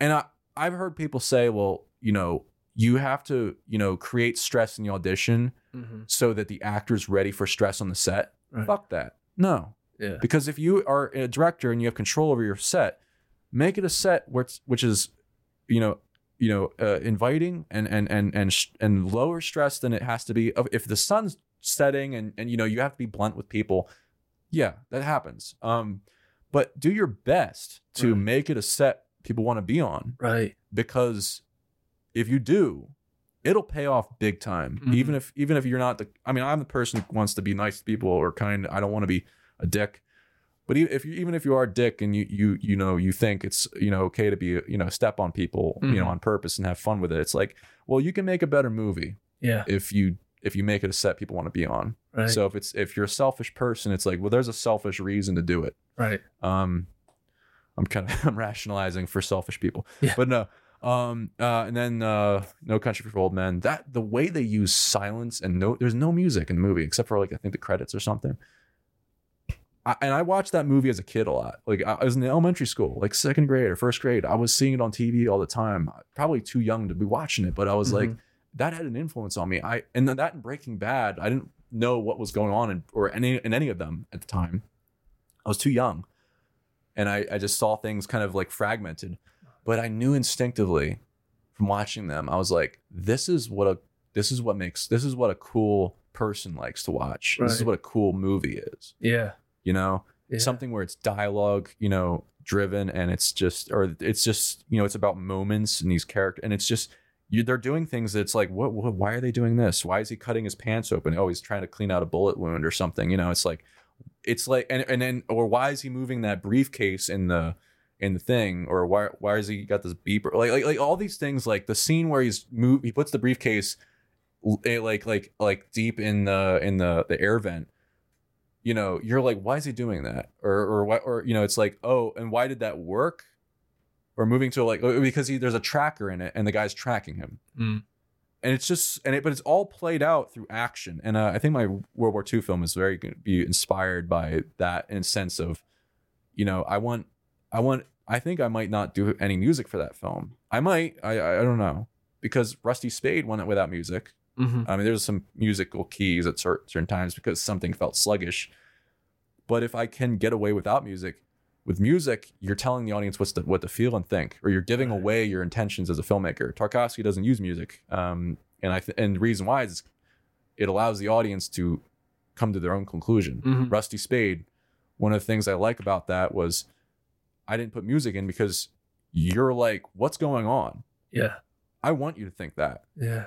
you're thinking that constantly throughout that that short film and it's a it's a film where you can that where where that you can take like like like you can just take that to the nth degree because it's like what the fuck is going in that movie it's based on philosophical or like like they're, they're, they're the characters are symbols they're based on psychological uh parts of the brain like they're not it's not it, it all of it is super experimental it's not you know it- it's for you to infer and there's Yeah. an emotional story to it um but uh so those are the three for me i think and tarkovsky because oh, i mentioned a million reasons Yeah. but um I, I think but uh, they all like influenced me at some point in my Mhm. life to become a better filmmaker now um in my top 10 somewhere is probably transformers by michael bay because that's that's that was the movie that came out when i started wanting to make movies and i think it's probably that initially i don't like admitting it but Sure. i think it's funny that uh you know that that was what initially got me. So i do have a, a i do have a liking of of of some you know blockbusters. I don't sneer at blockbusters or any of that. Yeah. i mean i do but i i i can watch them like Right. to a degree. If it, if they're crap and it's like i can't watch this like it's just so bad. Like like i it's making me a worse filmmaker for watching it. I'm like all right i gotta turn it off. But yeah. like uh um but i don't know i like that movie. Um uh so do you ever watch any old art house or foreign films? Like criterion channel like i mentioned? Yeah, I, gotta, I Um, gotta get i've tried to get i try to get people into that. I Um. Well, I I I do watch some foreign films. I wish I had the patience to watch more of it, um, because they're actually are are very. Uh, the ones that I've seen are actually very good. Um, I I enjoy watching it, even though even though they're not speaking in English, there's subtitles in English, and I realize by the end of the movie, even though I heard a language that I don't even understand, you almost don't even realize that you're, you're reading the subtitles as you know as everything's unfolding Um, there is a uh, the last film that I actually sat down and had the patience to just sit down and, and, watch it, and it was, it was a German film. The English title is called Free Fall. I'm not even going to try to pronounce it in German, but the English title of it was called Free Fall, and it was and it was uh uh the uh the um I think the tagline was it was like Germany's answer to Brokeback Mountain something something. And, and, it, and it was and it was a similar tale sort of but it, it was sort of a similar tale but it was it was it involves in like it was more it was way more independent it was way more gritty and, and, and involves this kind of like this like this sort of like police department kind of uh these characters in like this like this police department. It was it was it was actually um uh wonderfully made uh and, and the entire the entire films and and I and I watched it it was on Netflix at the time. And it was um and I, and actually I really enjoyed it and it's all in German and uh I I I, I really enjoyed it but uh but yeah side note um I, I have to I have to go soon Okay, I yeah, think yeah, we're yeah. running Um, long, one, one, uh, so r- real quick about, uh, I want to ask one more question Yes. from earlier, and then uh, then we'll close. Got we'll, it. we'll ask closing questions. Um, uh, how do you build your brand or your grow your audience on social media or anything? honestly I'm still trying to figure that out Yeah, I'm um, still, yeah. Me, uh, I am. I've watched so many, so many different. Uh, uh, uh, uh, di- I, I've tried so many different techniques, or or or, or listened to so many people's um, uh, ideas, and and and I don't know. I try. I I tried to.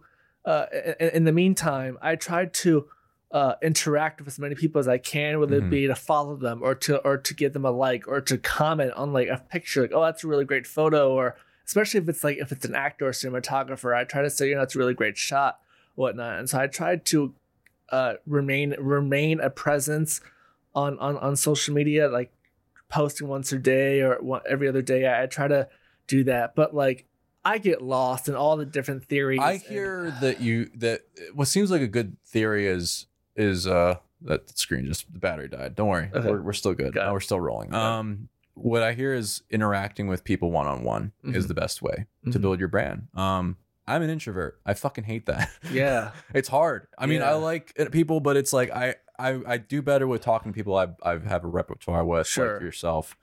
Um, and I feel like for me, it's like I just want to make films and podcasts and all this stuff, and and then for people to see it and like it, and and and if if they like it, great, you know, and then that it'll they'll spread it or what it'll it'll it'll grow through the algorithm or something. But you know, I'm I'm I'm kind of open to other things. I got to figure it out. Um, but uh, so real quick, um, I'm gonna ask a final question and then some, I- and I want to experiment with some deep rapid fire questions. They'll be very Okay. quick. Um, but before we get to that, real quick, anything we didn't touch on that you'd like to? I think we got everything. Yeah, every think- we yeah. covered everything I, I planned on doing. Yeah. Um, the only thing I didn't was you, you know, your recent project you worked on, but uh, I think we touched on it a little bit. Um, we'll get. You want to go to the last question, or or or talk about monster, or um, Uh, uh, we'll, we'll do we'll do last question. Sure. Um, what matters most to you? what matters most to me is trying to be trying to be and trying to present something in the most authentic way as possible uh and, and, to be gen- genuine about it. So whether that whether that reflects itself in my work or whatnot i, I try to always uh uh uh uh i always try to be the most authentic and genuine person that i can be. I don't really have time for bullshit Mhm. uh, uh, like even pretending to be nice. I'd rather just tell you I hate you to your face rather than like uh, uh. But like you know, I, I try to I try to be uh uh the yeah, I I try to have I try to have my work uh, be, uh ha- display some type of uh, clear message, whether that message is in the storyline or that message is kind of layered underneath there. I try to I try to ha- ha- there to be some type of authenticity in, in what I do. Now the deep rapid fire questions. Okay. Who are you and what is your value to others in the world? Uh, uh, who, who am This, I? this is a new thing. Like- I'm trying. who am I? So I guess uh, I guess I am I am a, a can that be a couple things? yeah, I, go for it. Go for I, I it. am Whatever's I, fastest. I mean I, I am a a, a a a good friend. I am a I am a great worker. I am uh, incredibly thorough. Uh, I am uh, what's the other part of the question? Uh, your value to others in the world. My value to others in the world. Oh God. Uh, I mean, I think it's the same thing. It's yeah. like, what, who are you? yeah. It's like, uh, what is your value you provide the world? uh, my value is you get to see me. No. Uh, uh, uh, I don't know. That's a Uh, value. That's a value. yeah. I, I don't know. I don't know. Uh, the other question, the next question, uh, and then this- and then there's one more, and then uh, Yes. so your purpose in life. My purpose i would like for my purpose in life to be is to provide other people with with an escape like through through my works. Whether whether that means is is you know they they they like to you know watch my movies or whatnot and and, and escape from reality for a bit and and and hopefully enjoy my work and and and and then maybe take something from that whether it be like you know it it, uh, uh, uh, it triggers them to be like oh you know i want to maybe write something or oh maybe there is a, a, a, a situation with- between those characters in that movie that that i really relate to and maybe i need to speak to my friend about that because i relate to that somehow or whatnot. But um uh but yeah. Yeah, the escape thing is it's it's like you're really you're allowing you're you're giving the person you're you're releasing them of the burden of consciousness for a Mhm. moment yeah in their life, which is a noble cause. Um, yeah David Mamet actually worded it that way. Um, and then the last deep rapid fire question: the legacy you'd like to leave behind, or your destiny when you're done here. All right. So I for the for the um I remember years years ago I uh I had I had thought about a a a question like that and I my and my response at that time was I I really wanted to uh people to know that I was here Mhm. that that I had existed and that I was, you know, uh, and and I was on this planet to to create or or or do something that that that I really liked, and I wanted to leave. And and so, if I were to die someday, which I will, I wanted to. I want people. I wanted people. I want. I wanted to leave behind. Uh, um, a, a a a yearbook of memories of that. Like I was here. I had um, I was here and I uh, existed and I had I mattered. That's good. I don't know if I still feel the same way, but I remember uh, uh, years ago I was thinking that, and I wanted to kind of like, like I, I was obsessed with the idea that I wanted people to know that I was that you know you know centuries from now that you know a, a, a kid named a Kevin- record a of your existence Yeah. Yes. and something people can value for. Yeah. for a value from it. Um, how can people follow or reach you, or like social media? I'll I'll list it on the screen yeah. as well. The the uh the, the best way right now is is is is probably Instagram, which is at Kevin Ostra. Um, that's all one word. Um, I I have so you can that's probably what's most updated. I also have a website. It's www.kevinostra.com. Um, uh, those are probably the, the the the two ways. And if you go to my website, there is there is if you need to contact me, you can actually contact me through my website. There's a, there's a way to do that. Um, but those are probably the best two ways to get it, to to reach me. yeah, reach out to them, cast this motherfucker. Please, please. uh, Kevin, Yes. thank you so much for coming on the podcast. This Thank was a, you. This was a, a blast. Thank I- I you. got to ask you. I, I I apologize for it going longer than I said it would. Yes. Um, but No. I mean, I think. Uh, I mean, yeah. I, I I think. I mean, we covered everything. Yes. I mean, and I think uh, that was. Uh, I mean, yeah. That was that was fun. Yes. No, I had fun. So, uh, thank you so much for for for coming on, my man. Uh, Yes. is there anything else? Any parting advice or anything else? Uh, No, I think I think we Uh, covered not at all. No. All right, my man. Thank Uh, you. Thank you guys for listening. Yes, and thank uh, you. thanks, my man. Yes, thank you. I appreciate it. That's uh that's Tom Profit Take Eleven with Kevin Ostra, and that's uh and cut. That's a wrap. All right. Thanks for listening or watching. Hope you enjoyed this podcast. For notes and links to things mentioned on the show, my films, the video version of the podcast, or selected clips from each episode, go to profitableproductions.com backslash podcast. Profitable is spelled like my name with two F's, two T's. Also, for updates on future episodes, follow me on Instagram at Tom Profit Take and at Profitable Productions. Thanks again. Catch you on the next take.